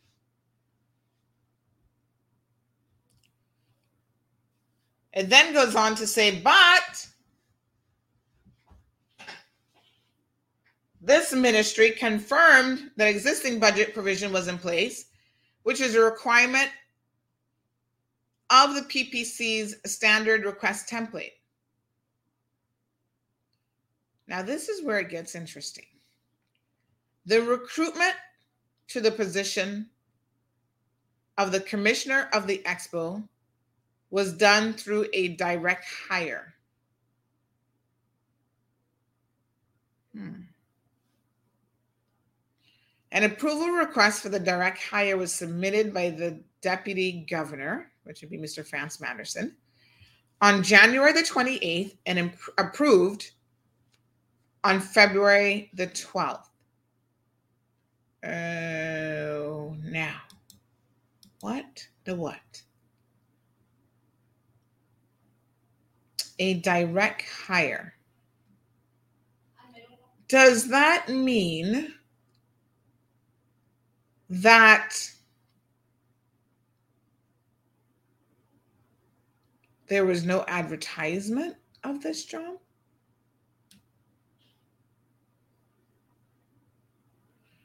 There was no, as the report goes on to say, evaluation by the government's internal job system.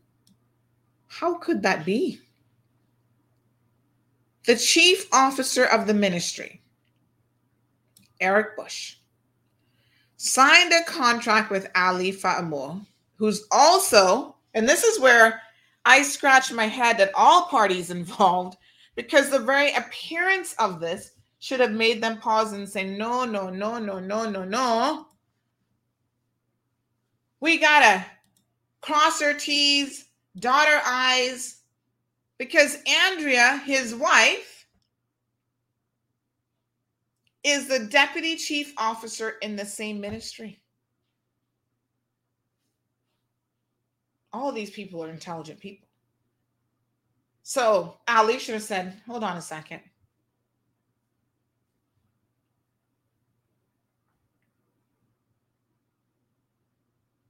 This can't be. Now, to be fair to Andrea, as deputy chief officer, she obviously recused herself from the hiring process. No documentation on how the conflict in this situation was to be addressed. Because ultimately, as deputy chief officer, wouldn't her husband be answering to her at some level? Now, I don't know about y'all, but have you ever worked with a spouse before, even in a private business? it's not normally the best of ideas. Because you can't help but talk shop when you go home from your job and you've had a long day and you've had a rough day and like, oh, these people are driving me crazy about this Dubai Expo. And then who you're talking to, your husband, who's going to be the temporary commissioner for the Dubai Expo. Eric Bush, a senior civil servant. Didn't he used to do HR at Cayman Airways? He has HR experience. He's been a chief officer for many, many years. Eric, how did you not, with all due respect, look at this situation and thought to yourself, whoa, I better do some real due diligence here um, in crossing my T's, dotting my I's, advertising the position at the wazoo, making somebody else handle the. I'm a little bit lost as to how this missed the mark with everybody. How did everyone think that this is not the sort of thing that would raise eyebrows? But you know what? It's not the first time that this has happened.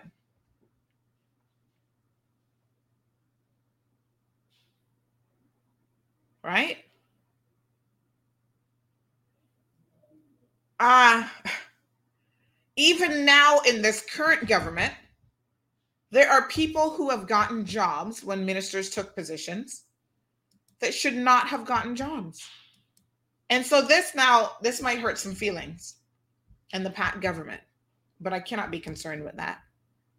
What I'm going to tell you is if you are the minister of health, no one related to you should be taking up any senior or managerial position at the HSA or in the Ministry of Health that they were not in previous to you becoming Minister of Health.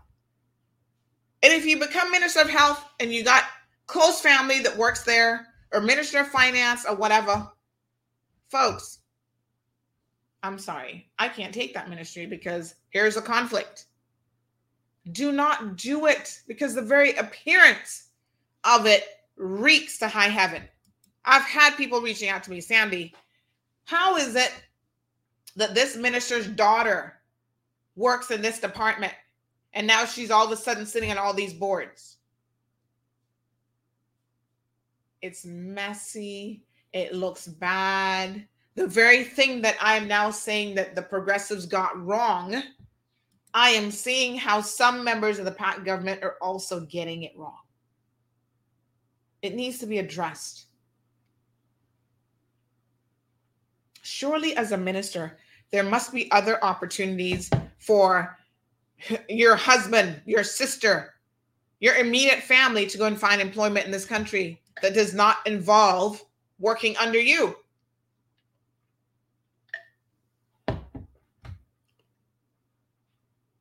Right? Eric Bush has been a chief officer for over six years. No, sorry, chief officer. Oh, three years. He was the Cayman Islands rep for the UK and EU for over three years. He was a chief officer before that for the Ministry of Home Affairs. And before that, he was with POX, Portfolio of Internal. Oh no, that's not POX. That's um, sorry, wrong one. Portfolio of Internal and External Affairs. POX is uh what, what does POX stand for again? Somebody help me out here with the acronyms. He has worked as a civil servant for a really, really long time. I'm not sure how this how how they got it wrong. Right? Let's let's have a look at points 40. The jobs are advertised on the 1st of February. Job description included a clear specification of the educational and experience requirements of representative and deputy representative for the overseas office. And these were used for the adverts. However, the job descriptions were generic in relation to other aspects. For example, there was no essential or even desirable requirements for a relevant additional language for either the Brussels or the Hong Kong positions even though English is not the primary language used in those countries. Wow. This now is where the people who say that, well, I applied for the job and I was the most qualified, I went through a rigorous process. The Auditor General's report is saying, how rigorous could it be when the very basis of the jobs being advertised was flimsy from the onset. This is what she's saying. The job descriptions didn't make any sense. The job descriptions asked for either financial services or civil service experience, but does but did not state that if the applicants did not have both, that experience in the other one would be desirable. So, Appendix 1 includes extracts from the job descriptions. Now, I'm telling you all that there are people who would have gotten the jobs for these overseas office who have neither. Well, they're civil servant, but they don't have any financial services experience. So the ministry hired an independent recruitment agency to do the initial screening and shortlisting of candidates. They were asked to sift through using the essential criteria stated on the job description. Then they provided, they assessed candidates and provided a list of those recommended for interview to senior management. Now look at this. This isn't me circling this, by the way. Oh, I think I need to scroll down a little bit.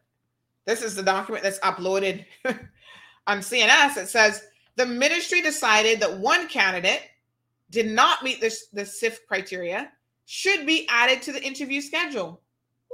What one candidate was that? And this person ended up being offered a position as an overseas rep ahead of a Caymanian candidate who met all of the essential criteria. Okay, okay, now I don't know who that person was, but this is what we talk about when we say uh, nepotism. How did this work? You hire an independent recruitment agency. They say, okay, here's your candidates meet the minimum requirements. And then you pull in a candidate who didn't even meet the criteria that you yourself had set.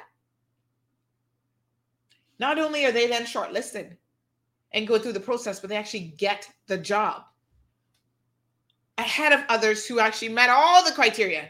In other words, they were more qualified. Hmm. Y'all think that hasn't happened before? We've talked about it on this very program. Another candidate who did not meet the minimum educational requirements. Ooh, I wonder which one that could be. Was also shortlisted for interview. I think I know which female that is. Because as far as I know, she ain't got no qualifications outside of probably an HR certificate or whatever. And let me look him up on LinkedIn, child. Let me see. Let me see. LinkedIn got to say about their credentials. Hmm. Oh, they don't even have a LinkedIn account. Oh, what a hot mess. Yeah, well, I shouldn't be surprised by that either. Because there's probably not much to put on the LinkedIn profile. What a mess. Huh. Let me see here. I see an article here. Uh, I don't see nothing about their qualifications. I wonder what they really got. Hmm. Does make me wonder. Mm-mm-mm. Anyway, uh, we can speculate about who that individual is, but another candidate did not meet the minimum educational requirements. Also shortlisted for interview. Nepotism. Appearance of nepotism. They were offered a job ahead of other qualified candidates, including Caymanians. So listen, when we make aspersions about this is where the aspersions now coming about the individual candidates, would we be wrong when the auditor general herself has said the inclusion of this candidate in the shortlist for interview appears to have been an error on the part of the recruitment agency during the initial screening. However, it is evidence of the candidate's resume. Oh, sorry, my sinuses and the interview panel report that the candidate did not have the required educational qualifications specified in the job description. So, who was on the interview panel? Right? You hired independent um, agency, they get it wrong, and then you don't even notice the mistake. A panel of five people? Huh? Give me one second, please.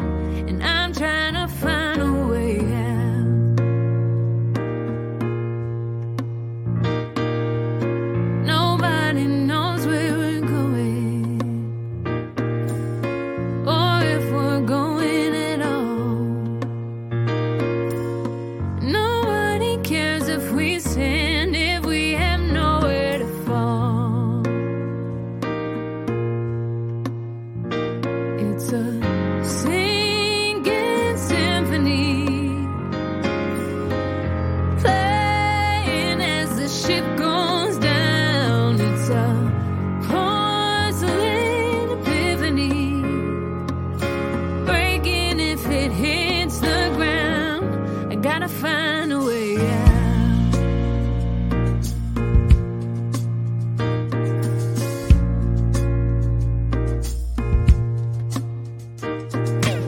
So many questions answered.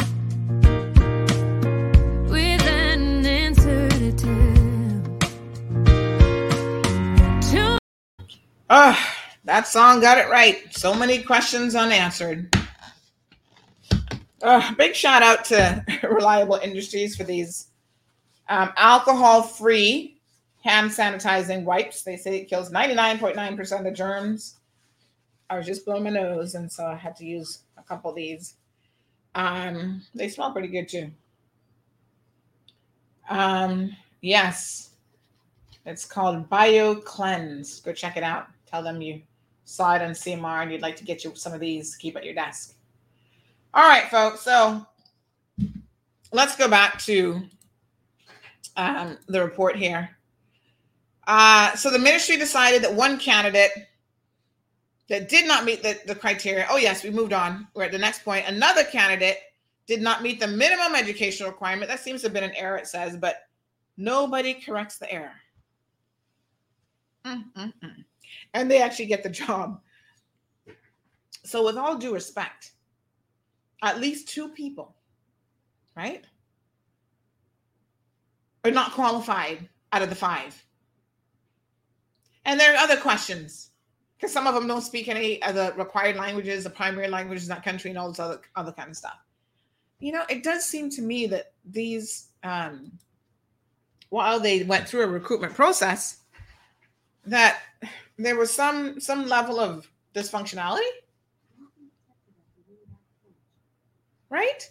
Contracts were signed between april the 9th and 20th mm-hmm. they refer to exhibit 4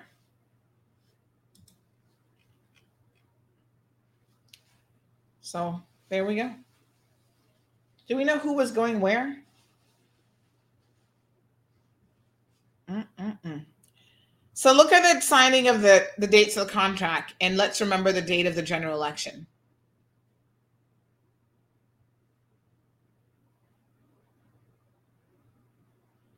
Hmm. Point number 43. Further to undertaking our analysis, we asked the Internal Audit Service to undertake their routine suite of HR audit checks that they do every six months for senior government appointments to verify our conclusions. Their report confirmed all of our earlier findings and highlighted other issues of serious concern, including the job adverts for the overseas reps and deputy reps were placed before the job evaluation results were received. putting the cart, the cart before the horse once again. The deputy rep roles were advertised at grade G, but the job evaluation came back at grade H, one grade lower than advertised. Those hired were also appointed at grade G and not even at any of the spinal points that overlapped with which, sorry, with grade H, but higher up. Wow. No conflict of interest declarations were made by the recruitment panel. I wonder who was on the recruitment panel. I'm curious to know. This is just so crazy. No due diligence checks on qualifications. What? Or requirements for medical or police clearances were made for any of the positions recruited. Lord Jehovah, say what? So we're sending people overseas to represent us we don't even ask for medical. These are standard things normally in a civil service job. Now, yeah, I know poor Cindy probably watching, going, "What the what?" But they were waiting on my medical. No due diligence checks and qualifications, uh, folks. Caymanians have lied about having certain qualifications before that they never had. This is like HR 101. Somebody says, I have a master's degree from Nova Southeastern University. They say, Oh, yeah, Sandy. Let us check and verify that. I say, oh, I have a diploma in um, social media marketing or digital marketing, just because I say it don't mean it's true. So y'all need to check and verify these things. Sandy claims she got a law degree. Well, let's make sure that that's not a forged law degree. Let's call and find out. Mm-mm-mm. Wow. So she goes on to talk about the World Expo, and again, this connection, unfortunately, um, this apparent appeared conflict of interest. That the deputy chief officer, that'd be Andrea Fa'amoe, and one person hired as the commissioner of the De- De- Dubai Expo, sorry, are married. It appears that considerable efforts are made to handle this aspect appropriately. That's good. Within the ministry, with the DCO recusing herself from the hiring process. However, there is no evidence, record, or documentation as to how this conflict was addressed. And this same point was confirmed by the internal review audit. You see, sometimes it is very, very difficult, folks. Even with the best of intentions. And I know Andrea, she is a person who likes to operate by the book when it comes to her job. And so does Ali. But this situation would probably make it near impossible, even though she's recused herself in the hiring process. How this conflict was addressed, it says there's no documentation to that.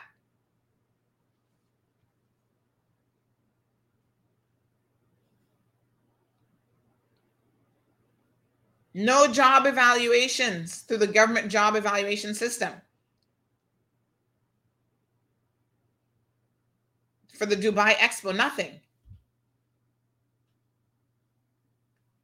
So they could be overpaying them or underpaying them and they wouldn't even know. oh, yeah, yeah. Folks, this report is very, very damning. And ultimately, the ministry, the chief officer of that ministry is Mr. Eric Bush. What's going to happen?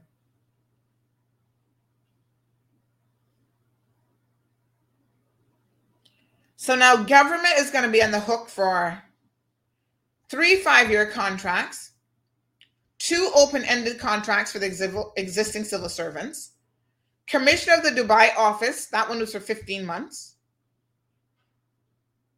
Failure by the government to fulfill the terms of their of these employment agreements should have legal ramific- could have legal ramifications. Similarly, a contract has been signed with the UK DIT for t- participation in the Dubai Expo, and that appears to have created an obligation on the government of the Cayman Islands. Wow. So, what are we going to do?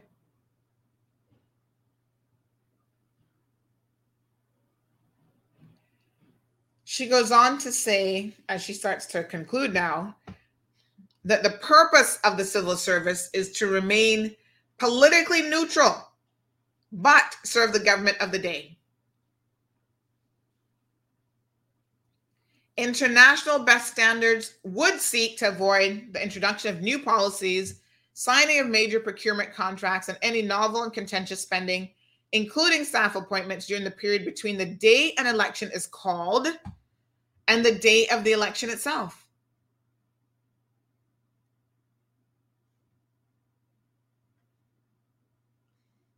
That clearly didn't happen.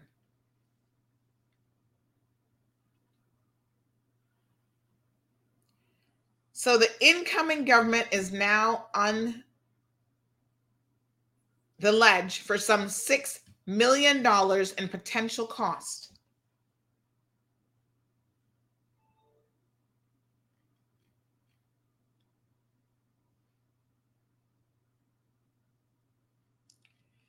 Well, that's her report, folks.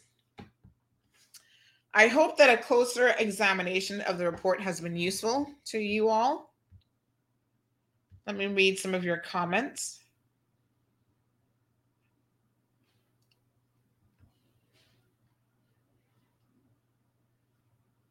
Mary says, uh, We've been told that the leak will be investigated.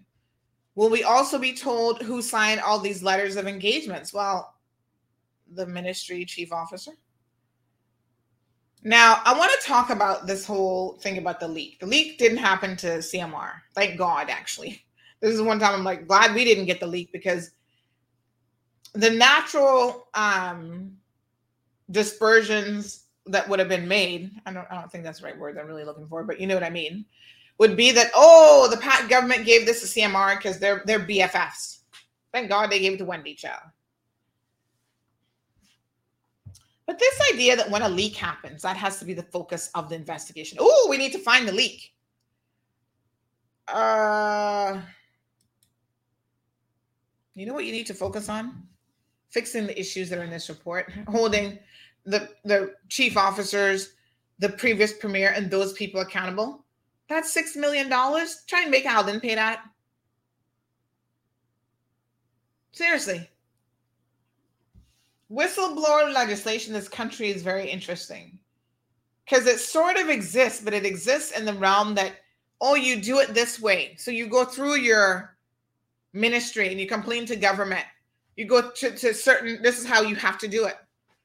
So there is not this wider um, understanding of, of the protection of whistleblowers. Now, this was, to me, in my mind, this is not even a whistleblower situation because this um, report was a signed report, and my only question is, what what is the big issue about it being a leak? What was going to happen to this report? Was this report never intended to be tabled so that the people of the Cayman Islands, the general public, would have access to it? Marshall says now y'all see that the previous government didn't give a rat's behind about the people of the Cayman Islands. Thank God they're out and make sure to keep them out for good what was going to happen? This this report was done at the request of the governor. So what was going to happen with this report? Was this never going to come to the public's attention? This is a grievous um breach of the law and the people have a right to know. Natasha says we need more leaks of these reports to really know what's going on. Hmm. Well, let me tell y'all what my position on it is. Anthony says hashtag more leaks. My position is this. If civil servants were that comfortable, and I don't know who leaked it, whether it was a civil servant, somebody else, but if people actually believed that the system worked, that there was accountability, that people would be held responsible, you would find that there would be very few leaks happening. But clearly, people do not have faith in the system. So the government says, the governor says, you know, we're working on it, and this leak compounds the situation. It jeopardizes certain things. What what is it jeopardizing? Like, I need an explanation of exactly what that means. You know? What exactly is it jeopardizing? Do we, the people, not deserve to know that these breaches have occurred? And there's some serious failings here that need to be fixed. Mary's wondering about the Brussels office getting school fees paid. And they said, Well, who was that? Who's going to the Brussels office? Why are they getting the school school fee paid and nobody else is? Gabby says anything to try and make PACT government look bad. Natasha says the dump contract was not in the island's favor. Well, you know, we have not even had a chance to delve through that to see what is what and what is what. Right? There has to be some accountability here. I agree. El Rey says at minimum, they should be made to face the people, the Cayman people, and explain how these officers were supposed to work and benefit the Cayman people. Well, if they didn't take the time to do that before setting up the offices, I doubt they're going to be uh, doing that now. In fact, just yesterday,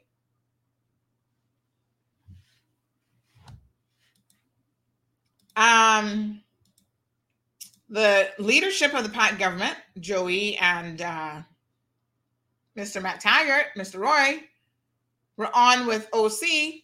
Roy said um, he didn't even bother to read the report. That's how much he cares about you, the people.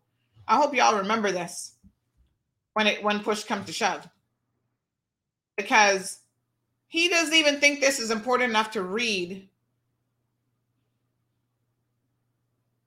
before he goes on the airwaves. What what what is he going on the radio for? The only topical thing right now that people are talking about is this report. This fell under your government. Why would you not read it? Oh, I can't comment on it because I didn't read it. Really? You expect us to believe that? Yeah, we look that dumb, I suppose. People been voting you in, so some of y'all really not got no sense. Suzette says complacency in jobs after numerous years, so sad but true. Mm-mm-mm. Magdalene had to go there. Eric Bush, CCTV.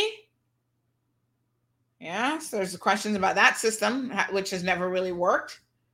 Security contracts, um, the the police, uh, what are the monitors called? The ankle monitors. Remember that was a whole fiasco under Mr. Bush, as I recall. Prisoners could take them off and they didn't even know. They're breaking into little old people's homes until one of them got shot and killed. And then all of a sudden, when you talk about real world consequences, now a prisoner's dead, uh, somebody in bail is dead, and a poor old man has to live with the fact that he actually took somebody's life, albeit he was a criminal. I'm sure that rests heavy on the poor little old man.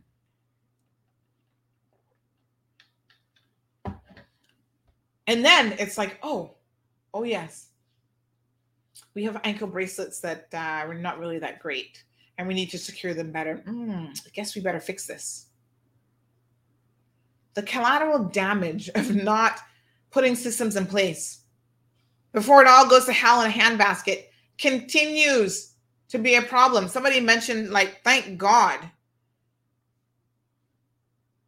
that we are not um, independent yet. Because if it's this bad already and we didn't have the oversight, but then, you know, people are saying, what kind of oversight do we have? What kind of oversight? How much did the governor understand and knew about these overseas offices? Would he have not said, oh, but wait a minute, all this is being pushed through right now? Mm, uh, doesn't the law say this? Does he know the Constitution? Does he know the law? Or is he going to say, well, that has nothing to do with me? That's internal affairs. But he's the one who's ultimately in charge of the hiring and firing and whatever practices for the civil service. So, what is his role in all of this as well? So, Al Rey says it happened because of one of or all of the following profit, position, or P. or PP, oldest influences in the history books. And they all begin with P. No pun intended. Thank you, Sandra. Yeah, sometimes you got to get into the details of these reports because I know a lot of you ain't got no time to be reading no, no pages, but you'll sit here and watch me go through the pages, if you know what I mean. Suzette says messy, messy, and hardworking people can't get their foot in government. Mm-mm-mm. Because they like yes people. Huh. Perla says they need to go to church and confess their sin. Child, I don't know if that can help them. Hot mess is right. Thank you, Damien. Uh, Linda says an outside firm was hired to review the candidates. Brings to mind another OAG report on Caymanians not getting value for money for consultants hired by government. That was a 2018 report. Yeah. Says how effectively it procures consultants to ensure that it receives value for money and how well it manages consultants. Yes, child. Incompetent, says John. Uh, Mary says we want to know the name of the panel. Not not one corrected any errors or noticed anything wrong. How? And these are supposed to be professionals on these panels, by the way. Magdalene says it seems like people need to take early retirement and leave on a high note. And that's why they were upset about the release of the report. Some heads need to roll. Absolutely. Magdalene says, the more that you read, the worse I feel. Well, trust me, we should all be very disappointed in this. And that's the that's the that's the question, Mary. Would we have even known? Aspersions. Thank you, Anthony. You know, would we have ever known? Well, thank God for whoever the rogue people are that leaks these reports. I say keep leaking them. Leak on. I know that will not make me uh, popular with the government, even because it'll be leaked on them. The governor, I'm sure, doesn't like that. Nobody likes me to say continue leaking the documents, but I'm going to say it. Be smart when you got to leak something. Okay. Do not leave any electronic trails. Don't be emailing it to anybody because there's an audit trail on your computer. And a lot of these systems have audit trails. So don't jeopardize your job and don't get yourself in no trouble. But leak on and leak on. Yes, Debbie, that's the question. Whistleblower protection needs to be expanded in this country. And it is what it is. Bobby says, good old Lodge Brothers. Natasha says, we're a glossed up version of Africa regarding corruption and lack of government transparency. Hmm. El Ray says, remove the depends and let it flood. You guys remember last week we reported, there's a report on CMR about uh, the most corrupt countries in the region. Let me see if I can find this for y'all in case you missed it. Um, Haiti, unfortunately for them, no surprise there. They topped uh, the five most corrupt countries in the Caribbean. Now, I'm pleased to see, say that we're actually not on this list, but it doesn't mean that we don't have elements of corruption here. So, Haiti, DR, Guyana, Trinidad, Jamaica, they round out the top five. Barbados is ranked the least corrupt country in the Caribbean, which is very, very interesting because that's where we should be. so, isn't it funny that we're not in that position? Huh. Go check it out. It is the 2021 Corruption Perception Index, transparency.org.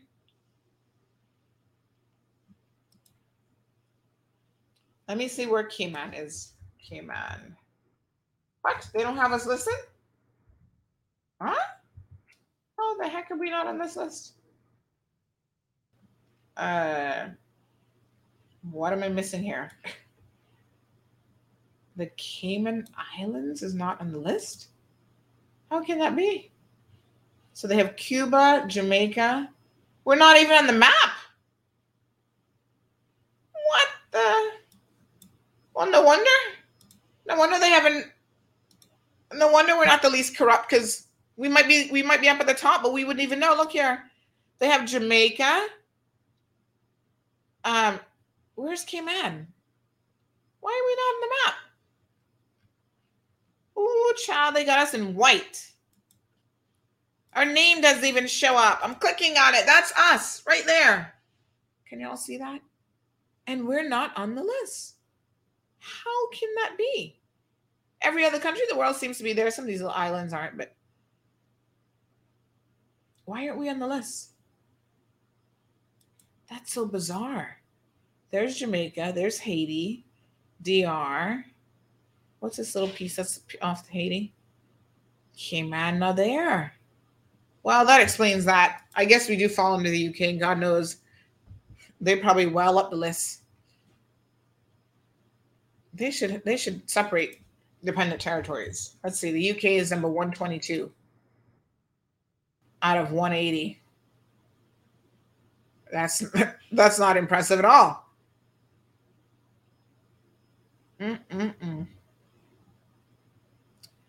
Uh, the ugly truth. Yes, Eric actually worked at Cayman Airways. Uh, interestingly enough, he did.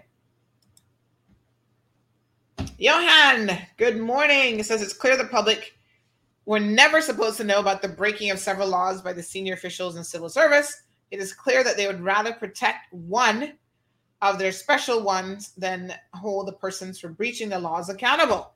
The civil service is like another political party where a few are special. Mm-mm-mm. Hot mess. Yes. Hello, Gigi. Hi, Sue. Howard say we not even registered, shall. If it was any other uh, regular civil servant, not this particular chief officer that broke the law, the Anti Corruption Commission and investigations would already be in full swing. The double standards are disgusting, especially when a senior official breaks the obviously higher ups are protecting him and may be involved? It is um it is a good question because in my mind, I agree with uh Johan that there seems to be some police investigation or some anti-corruption investigation that should be an investigation should at least be launched and then they can dig further to see whether or not any charges would be merited. Now, I'm not saying that there should be any charges necessarily, but look into it. Launch the investigation. See what's going on. We, the people, deserve that much. But you see, folks, um, this is what happens when you elect people who don't care about the law themselves. Huh? This is why, even with this current administration, I say keep a watchful eye on everybody. Be careful right?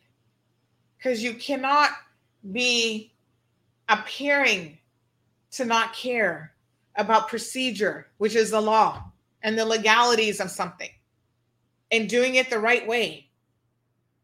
The ends do not justify the means when there's laws in place to ensure that it is done a particular way. If there are global standards now that we're not adhering to,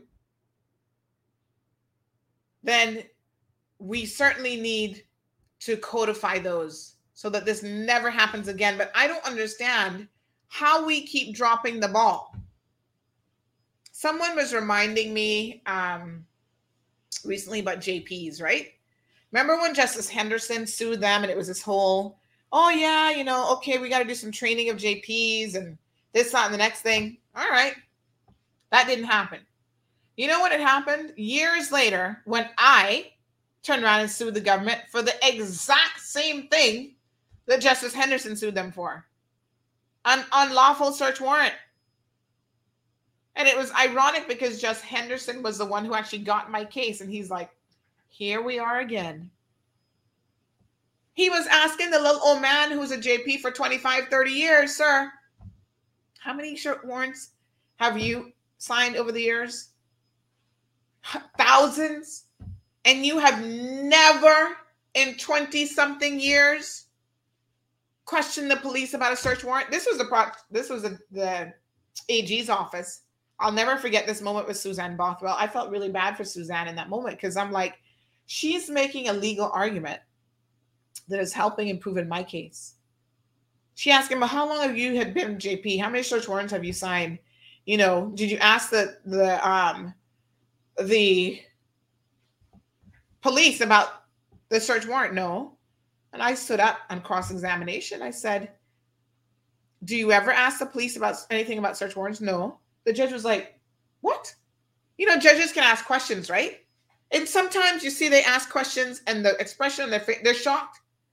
J- Justice Henderson was like, um, Excuse me, let me just clarify and ask the question again. In the 20 plus years that you have been signing search warrants for the police. You have never questioned the police. Like, wait a minute, you say this, you have this evidence. No. Judge Henderson was like, what? And then he actually said, as Suzanne continued, he said, uh, Madam, I'm not sure that this line of questioning is actually helping your case because it's proving the point of the plaintiff that you have incompetent people signing search warrants for a criminal search warrant and they don't even know what they're signing. At one point, she asked the poor little, I felt so bad for him. This was just ridiculous.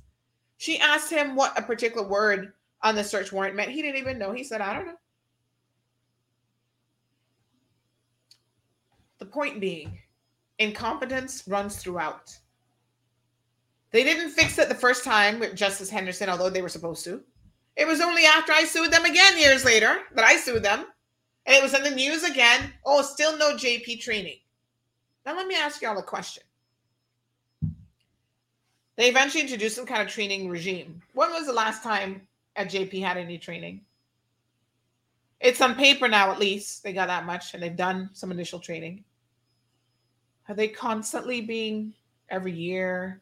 Is it, you know, it's a it's a um, honorary appointment so nobody can really take it from you but the governor, and he never does that. No real requirements. When was the last time anybody did any training? What did the training entail? You see, this is the slackness in the system that I'm talking about. Johan says the Anti Corruption Commission will block an investigation into this matter once you connect the dots. Big players will get uh, burnt and exposed. Well, it needs to stop. How can we have any faith in our governments and in the system when there are no checks and balances? Someone on WhatsApp says Moxham is right. The process is known as CYA, covering your donkey. No, sir. Can someone please let Denroy McLaughlin know? He's from East End, apparently, that his um, driver's license has been found and probably his wallet. Um, but at least his driver's license, Mr. Denroy McLaughlin. Uh, all y'all in here practically are Caymanians, so message Mr. Denroy.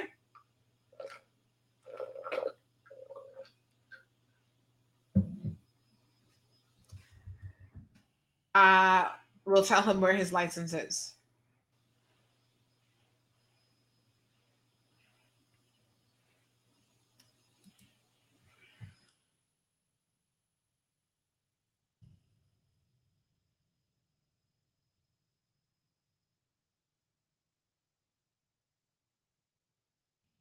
No, sir. Anyway, folks, um, it's just a hot mess the system doesn't always work, and this is a clear example of the issues. Uh, John Henry says governance issues need to be implemented. Processes, sorry, government processes need to be implemented in the civil service, or if there are documented processes, they need to be revisited, upgraded, and followed by extensive training at all levels. And they need to be followed.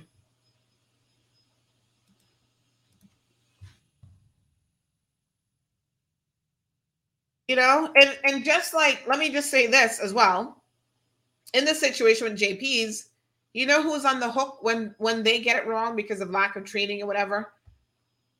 Well thank god the courts have always said yes they have to be named on, on the lawsuit as a matter of legality but just what the doctors expressed thing the other day the ag's office throwing the jp under the bus she had to get her own lawyer to defend it. And the judge said, all right, she was wrong. She got it wrong.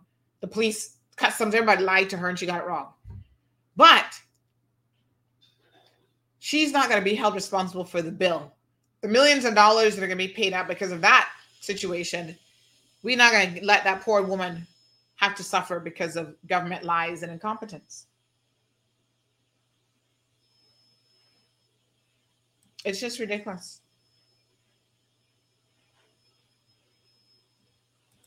Johan says politics, the rank and file in the civil service should wonder what makes this individual special and worthy of protection for these significant breaches outlined in the report. And unfortunately, when you have someone else makes the point that certain people have had so many situations and fiascos following them, following them, following their entire career, and nothing has ever happened, you do then begin to question how is this possible?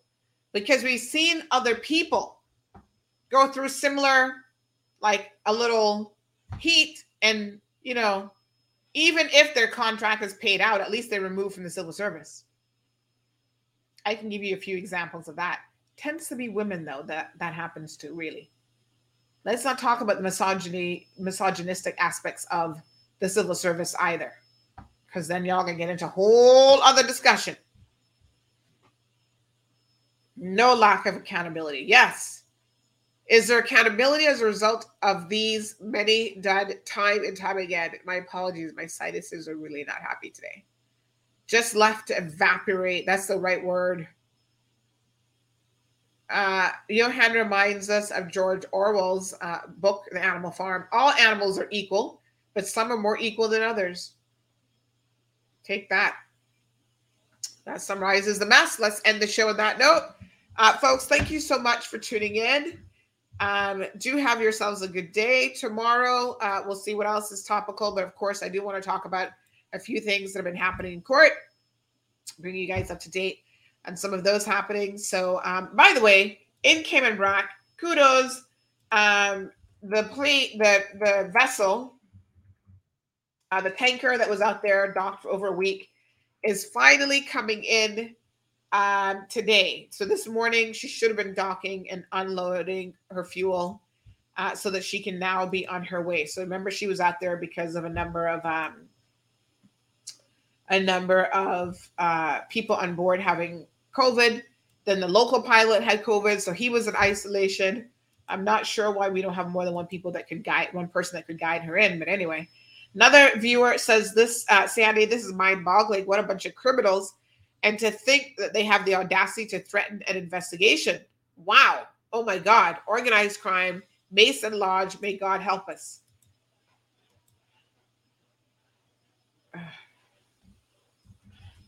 What a hot mess. Uh, another viewer said it's just, it's it is disgusting family members. Oh, oh yes, John. Uh-huh. Uh, this person says, don't forget the mess with the contracts to build schools when he was education minister. Speaking now about Alden.